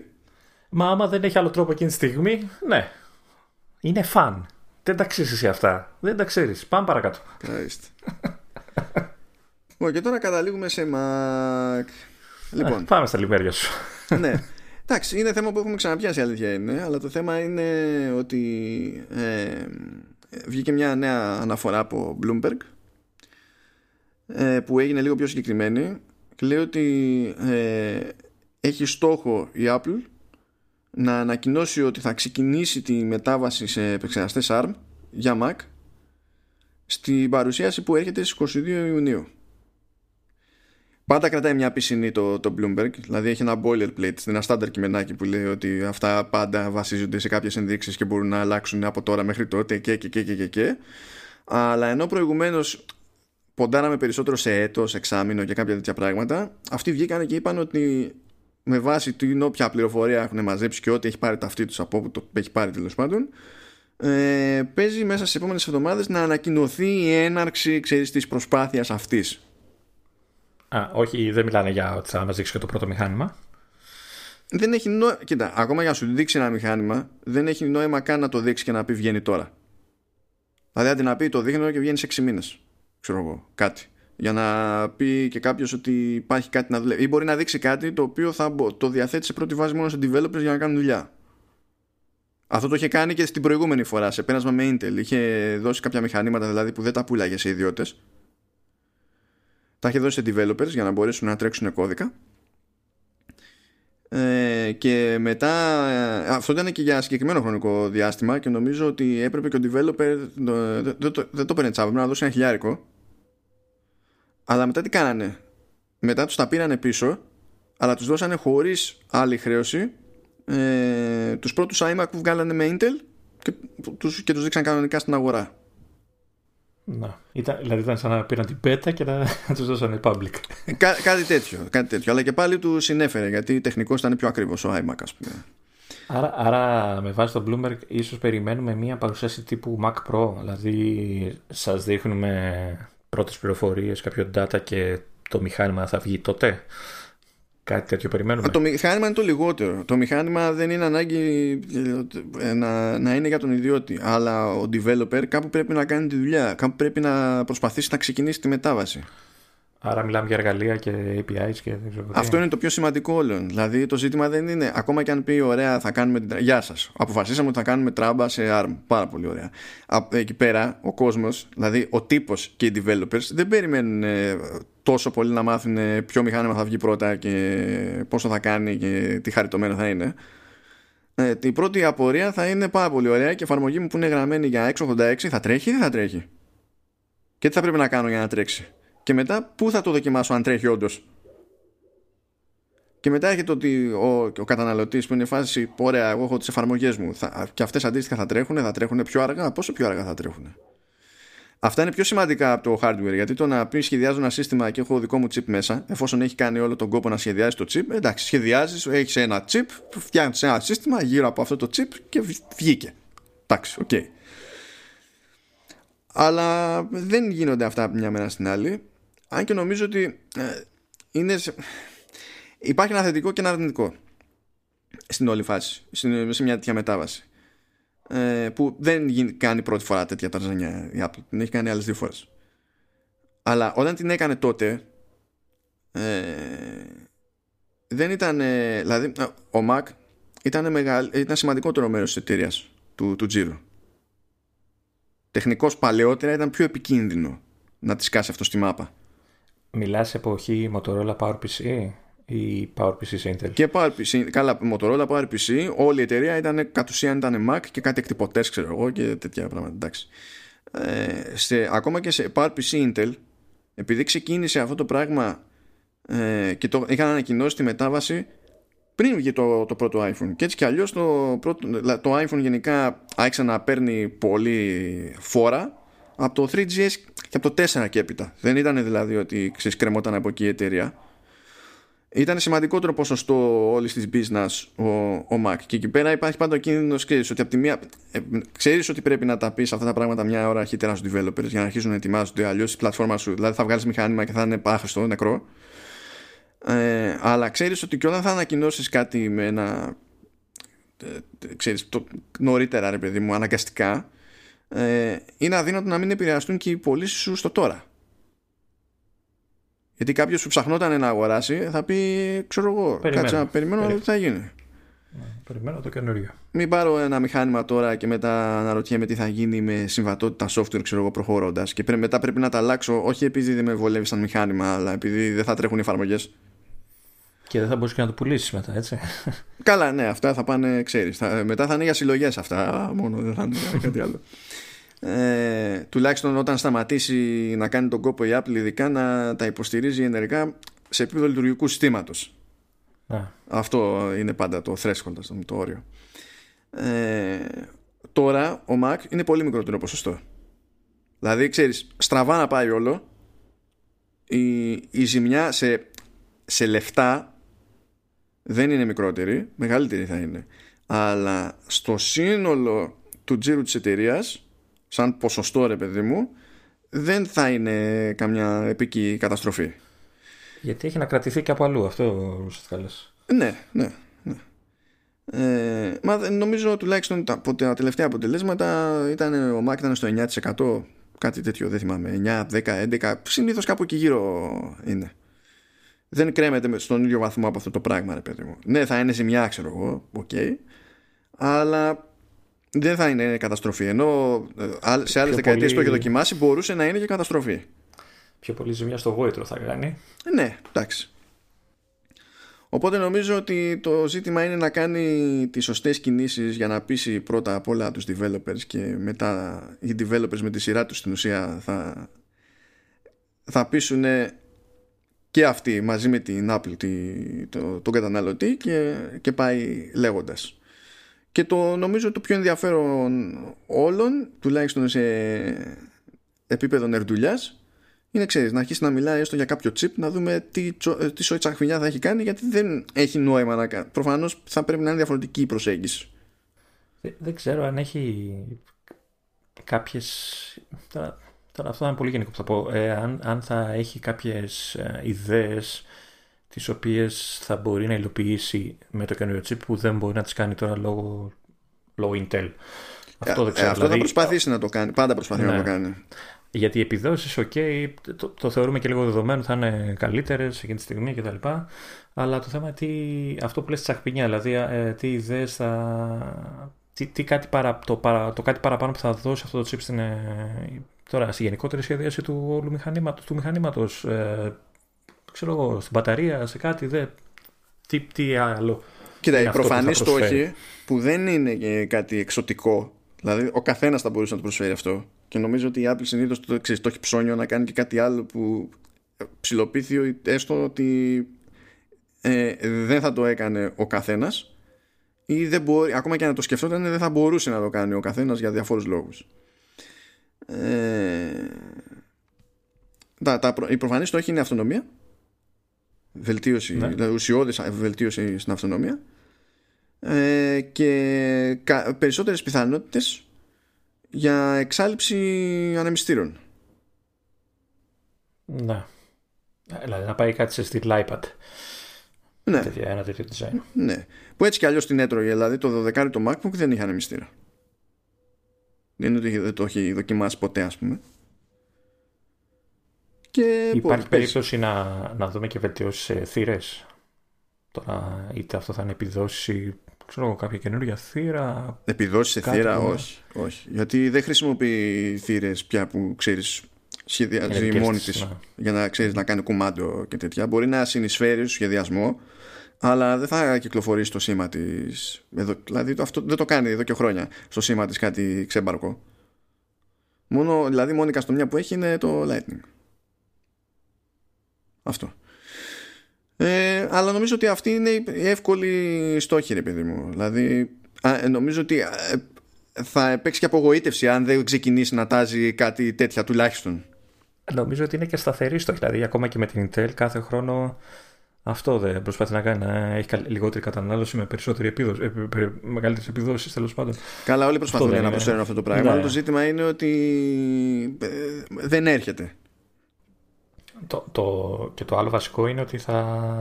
Αυτό που είχαμε πει και παλιότερα, ότι θα είναι λίγο πιο ανεξάρτητη έως και τελείως ανεξάρτητη από το πρόγραμμα της Intel. Όχι, τελείως ανεξάρτητη θα είναι. Ε, ναι. Καλά, μπορεί όχι με τη μία, γιατί δεν είναι πήραμε την απόφαση ξαφνικά όλοι οι Mac τρέχουν σε δικό μας chip, αλλά όταν έρθει η ώρα ναι. και φτάσει σε ένα τέτοιο σημείο και μπορεί να το κάνει, τότε δεν θα την ενδιαφέρει τι κάνει η Intel. Είναι τόσο απλό. Ναι, η οποία δεν τα έχει πάει καλά τα τελευταία χρόνια. Τώρα, τώρα νομίζω έχει αρχίσει και ξαναπαίρνει από τα πάνω της. Ναι, έχει ακόμα, εντάξει, ακόμα στο ίσιο είναι. Και για να κλείσουμε, να πιάσουμε ένα άλλο πραγματάκι που έσκασε για τον επόμενο iMac. Που εδώ, ξέρεις, από τη μία διάβαζα για ARM και από την άλλη λέω πώς θα το δείξει αυτό το πράγμα χωρίς να είναι για ARM. Δηλαδή θα ήταν ιδανικό να πει κάνω αυτό και το κάνω με ARM. Deal with it. Ε, ναι. Ε, ναι. Ε, υποτίθεται ότι εντάξει έχει γεράσει γενικά ο, ο iMac και όταν ήταν πιο νέος ο iMac δεν γκρινιάζαμε πολύ για το ότι εξακολουθεί και έχει μαγνητικούς δίσκους και στις τιμές που έχει μαγνητικούς δίσκους που απλά δεν πρέπει. Είναι και το design αυτό νομίζω είναι από το, από το πότε πια από το 11 είναι αυτό το design. Με μικρές, μικρές αλλαγές ναι από τότε περίπου. Ε, οπότε, δηλαδή, ναι, σου λέει και έχεις αργήσει που έχεις αργήσει, οπότε αρχίζει ο κόσμος και ποντάρει σε redesign και τα λοιπά. Και η, άλλη φημούλα που, που έσκασε είναι ότι ο σχεδιασμός θα πάρει γραμμή από τον σχεδιασμό των τελευταίων iPad Pro που αυτό με χαροποιεί από μόνο του ε, ότι θα έχει περιθώρια γύρω από την οθόνη πιο μαζεμένα εντάξει, αυτό είναι προβλεπέ πια. Ότι θα έχει το chip το T2 και αυτό είναι προβλεπέ και ήταν και πρόβλημα που δεν, ε, ε, είναι η μόνη Mac που δεν το είχαν ακριβώς επειδή είχαν και μαγνητικούς δίσκους. Ε, και θα κόψει και Fusion Drive και, και τα λοιπά. Ε, αυτό, είναι, ε, αυτό θα ήταν ιδανικό statement για να πει θα κάνω την τράμπα σε ARM σας δείχνω αυτόν τον iMac θα τον διαθέσω πρώτα σε developers και θα βγει ξέρω εγώ του χρόνου. Και θα έχει ARM. Ε, υπάρχει περίπτωση να, το, να βγάλει σε αυτό τον iMac σε αυτή τη σειρά του υποθέτουμε ότι βγαίνει ρε, με αυτό το design ε, κάποια μοντέλα με ARM και κάποια με Intel; Στην αρχή τουλάχιστον. Ξέρεις το μικρό ξέρω εγώ το 21-23 πόσο θα είναι να είναι με ARM που είναι για πιο καθημερινή χρήση και το μεγάλο να είναι με Intel ακόμα. Άμα θέλει να το κάνει μπορεί να το κάνει αλλά νομίζω ότι θα ήταν περισσότερο μπέρδεμα. Μπέρδεμα διότι θα έπρεπε να σχεδιάσει με άλλη λογική το ένα μοντέλο με άλλη λογική το άλλο μοντέλο. Ξεκινάμε από αυτό. Δεύτερον, ε, επειδή ο iMac και καλά είναι ξέρεις μη pro μοντέλο mm. παρότι χρησιμοποιείται για ό,τι να είναι στην πράξη ε, έχει και ένα νόημα να πεις ότι κάνω αυτό. Γιατί σε ποιο desktop ας πούμε θα, θα έβαζα δικό μου επεξεργαστή ARM και θα ήταν ε, ε, ξέρεις κάποια δήλωση της προκοπής. Θα πεις θα ξεκινήσω την τράμπα από το Mac Mini. Δεν θα βρει κανένας Πάντως θα μπορούσε, γιατί είναι τα πιο εύκολα μηχανήματα που Ότι θα, θα μπορούσε, θα μπορούσε, αλλά δεν κάνεις μπαμ λέγοντας ξεκινάω μια διαμετάβαση με Mac Mini. Κάνεις μπαμ λέγοντας ότι πιάνω το δημοφιλέστερό μου desktop και για να δείξω ότι μπορώ να φτιάξω και chip ε, που έχει λόγο ύπαρξη σε desktop, να. Και αφήνεις βέβαια τον iMac Pro στην άκρη, αφήνεις τα. ξέρεις, εννοείται το Mac Pro το αφήνεις στην άκρη. του αλλάζεις και τη μούρη του καινούριου και γίνεται πιο πιασάρικο, ναι, OK. Okay. Και βέβαια μην ξεχνάμε webcam VGA, έτσι. Ε, ναι, ε, και... νομίζω είναι παράδοση πλέον. και με δικαιολογία ότι δεν χωράει πλέον, τα, τα bezels είναι μικρά. Καλά, σε, σε iMac μπορεί να το κάνει, γιατί Υπάρχει πάχος, υπάρχει βάθος άμα θέλεις. Σε λάπτοπ είναι πιο δύσκολο, αλλά ακόμη και για τα δεδομένα λάπτοπ τα έχουμε πει. Δηλαδή δεν είναι επιλογές αυτές που κάνει. Είναι, είναι, είναι αστείες. Είναι αστείες. Τα εξαντλήσαμε όλα τα θεμάτα. Ναι, όντως. Είμαστε, είμαστε σούπερ, παιδί Τα εξαντλήσαμε όλα, όλα τα θεμάτα. Ωραίος θα είναι αυτός ο Mac. Με το iPad look. Λε, ε, ε, εμένα μου αρέσει ο σχεδιασμό αυτός πάρα πολύ. Δεν ξέρω. Θα, Κανονικά θα πρέπει να αλλάξουν και λίγο το πόδι, κάπως λίγο ξέρεις, να, να φαίνεται με τη μία ότι είναι κάτι τελείως διαφορετικό. Να αλλάξει γενικότερα το σουλούπι. Δεν ξέρω τι μπορούν να κάνουν. Να, να, σου πω, να σου πω τη βλακία μου τώρα. Ποιο ήταν αυτός που. Πώς λέγονταν αυτός που ήταν ε, τύπου Pixar με το παλάκι από κάτω. Αυτό, δεν ξέρω αυτό να κάνουμε. Να αυτό ναι, δεν ξέρω αν μπορούμε να κάνουμε κάτι τέτοιο. Εννοώ τέτοια διαφορά. Εγώ θέλω. Αλήθεια, θέλω αυτή της λογικής σχεδιασμό που νομίζω ότι είναι πιο εύκολο να το πετύχουν, ξέρεις, ειδικά να κάνουν και τράμπα σε ARM. Θέλω να το κάνουν αυτό το πράγμα. Θέλω να το κάνουν. Γιατί μέσα στο. Δεν είναι απλά επειδή μ' άρεσε. Είναι ότι ε, εκείνη η άρμωση και ο βραχίωνα που είχε εκείνο το μοντέλο. Που είναι ο, ήταν ο. G4, ποιος ήταν. Ε, ναι, ήταν ο iMac G4. Ο G5 ήταν που μπήκε σε αυτή τη φάση πλέον, που ήταν η οθόνη με ένα πόδι, ρε παιδί μου. Ε, πέραν της ευελιξίας, που ήταν αυτά. Ήταν από τους πιο ομαλούς βραχίονες που είχα εντυπωσιαστεί από αυτό. Δηλαδή, το πρωτοπέτυχα αυτό το μοντέλο μπροστά μου και τράβηξα λίγο, ξέρετε, έκανα λίγο πέρα εδώ. Δεν ενθουσιάστηκα με αυτό. Τι, το, ναι. το, πόσο ωραία γινόταν η προσαρμογή, ρε παιδί μου, στη θέση που ήθελες. Ε, αυτό είναι, ε, ε, θα είναι και ένα πιο κλασικό πρόβλημα όλης αυτής της σειράς στο design που έχει οθετηθεί από τότε μέχρι τώρα. Είναι ότι είναι μυστήριο το, το ύψος του ποδιού Δηλαδή, στα... νομίζω ότι στις περισσότερες περιπτώσεις, ξέρεις, γραφείων και τα λοιπά, το, το στάνταρ αυτό ύψος είναι λίγο λάθος. Ναι. Πάντα χρειάζεται κάποιο στάντ ακόμα. Ναι. Κάτι τέλος πάντων. Να το ακουμπήσεις κάπου πάνω, κάτι, κάτι να κάνεις. Και νομίζω ότι αυτό θα, θα βοηθούσε πάρα, πάρα πολύ. Ναι, αλλά άμα πάει σε ένα τέτοιο design δεν θα πούνε ότι πάει πίσω αντί να πιάνει μπροστά. Δηλαδή θα, θα το κάνει τόσο φουτουριστικό, ας πούμε, που εντάξει, δεν θα φανεί στον άλλο. Αυτό είναι αγαπημένο design και όπως είδες, όταν έκανε και τη στροφή στο σχεδιασμό του iPad Pro και θυμηθήκαν όλοι iPhone 4 και iPhone 5, δεν γκρίνιαξε κανένας γιατί είναι αγαπημένα ναι, design και εκείνα. Ναι, όντως. Αλλά και τι. OK, okay, θα βάλει το, το μπαλάκι από κάτω, έτσι δεν είναι το κουτί, ας το πούμε. Τι θα βάλει εκεί μέσα, δηλαδή πλέον δεν έχει ούτε ανάγκη για drive, θα είναι απλά έτσι ένας χώρος. Γιατί και οι πλακέτες πια έχουν γίνει πολύ μικρές, ρε παιδί μου. Εντάξει. Πώς θα το δικαιολογήσει να έχει έναν όγκο από κάτω, Γιατί ξέρεις τώρα, σαν εταιρεία. Έχει έναν όγκο από κάτω για να υπάρχει και σταθερότητα. Τι, αλλιώς ζυγίζει το μοντέλο στην κάθε περίπτωση. Ναι, ρε παιδί μου, αλλά η τάση της είναι να το κάνει αόρατο. Ξέρω εγώ. Αν μπορούσε να το κάνει αόρατο, θα το κάνει. Ε, θα δούμε. Δεν, αυτό... δεν ξέρω τι να σου πω γι' αυτό. Μπορεί να είναι και κάτι πολύ απλό. Να πει δεν γκρινιάζει τόσο καιρό που όλες τι θύρες είναι από πίσω. Α τις βάλω μπροστά. Ορίστε. Που λέ, λέτε τι ωραία που δείχνεις στο γραφείο, αλλά πρέπει να σηκωθώ να πάω από πίσω για να βάλω ένα στικάκι. Ποιος ξέρει. Θα δούμε. Ε, αυτό ήταν λοιπόν το Command OS 79. Okay. Και θυμάσαι που στα προηγούμενα επεισόδια έλεγα κάθε φορά ότι πρέπει να σκεφτούμε τι να κάνουμε για το εκατοστό; Oh, σκέφτηκες. Αυτό είχα να πω ότι σκέφτηκα. Δεν θα το εξηγήσω τώρα, θα το εξηγήσω σε ένα ξεχωριστά. Και... Oh, τι, με, τι με περιμένει πάλι. Σκέφτηκα, σκέφτηκα. σκέφτηκα. Αυτό ήθελα να πω μόνο. Ε. Χαίρετα τώρα το κοινό σου που επανακτάς με όσα είπες για το χρώμα που το καλεί. Περιμένω, περιμένω ακόμα, δεν ξέρω. Στο λέω εγώ είναι σίγουρο, είναι σίγουρο.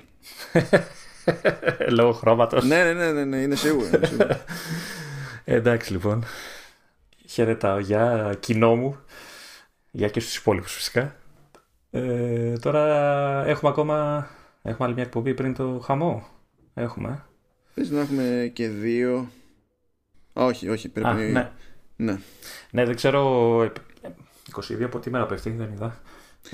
Ε... στην ουσία θα ξαναγράψουμε 17 και μετά Τετάρτη που πέφτει που γράφουμε πάντα, όπως και σήμερα, γράφουμε 10, 10 Ιουνίου ημέρα Τετάρτη, είναι 24 του μήνα, οπότε θα το έχουμε νιώσει όλο μαζί. Θα έχουμε φάει την πίκρα 22 Ναι, δεν ξέρω αν θα έχουμε προλάβει να δούμε έτσι λεπτομεριούλες, αλλά σαν πρώτη. Γι' αυτό σαν υπάρχει πρώτη... η, η 23η του μήνα. όχι. Για σένα, εγώ. εγώ δουλεύω. όχι, όχι, δεν κατάλαβες. Γι' αυτό υπάρχει η 23η του μήνα. Αν δηλαδή mm. δεν υπήρχε παρουσίαση της Apple στις 22, δεν θα υπήρχε λόγος να υπάρχει 23η 23 του μήνα, θα πηγαίναμε κατευθείαν στην 24η. Αυτός είναι ο πραγματικός λόγος ύπαρξης 23η του συγκεκριμένου μήνα. Να καθίσουμε να λιώσουμε. Να μείνουμε στον τόπο. Θα δουλεύω, κακομίρι. Και αυτά δουλειά είναι, Λεωνίδα. Δεν σε βλέπω να το παίρνεις ζεστά το θέμα. Ναι, ναι. Πολύ ζεστά το παίρνω γιατί είμαι πάλι σφραγισμένος σε ένα δωμάτιο χωρίς ε, κλιματισμό. Ωραία. λοιπόν, χαιρετώ λίγο. Κι εγώ μια ώρα, αρχή, μια ώρα αρχίτερα θα να το κάνει. Χαιρετώ λοιπόν για να πάει να δροσιστεί ο Λεωνίδας. Αυτά. Γεια σας και τα λέμε την άλλη εβδομάδα.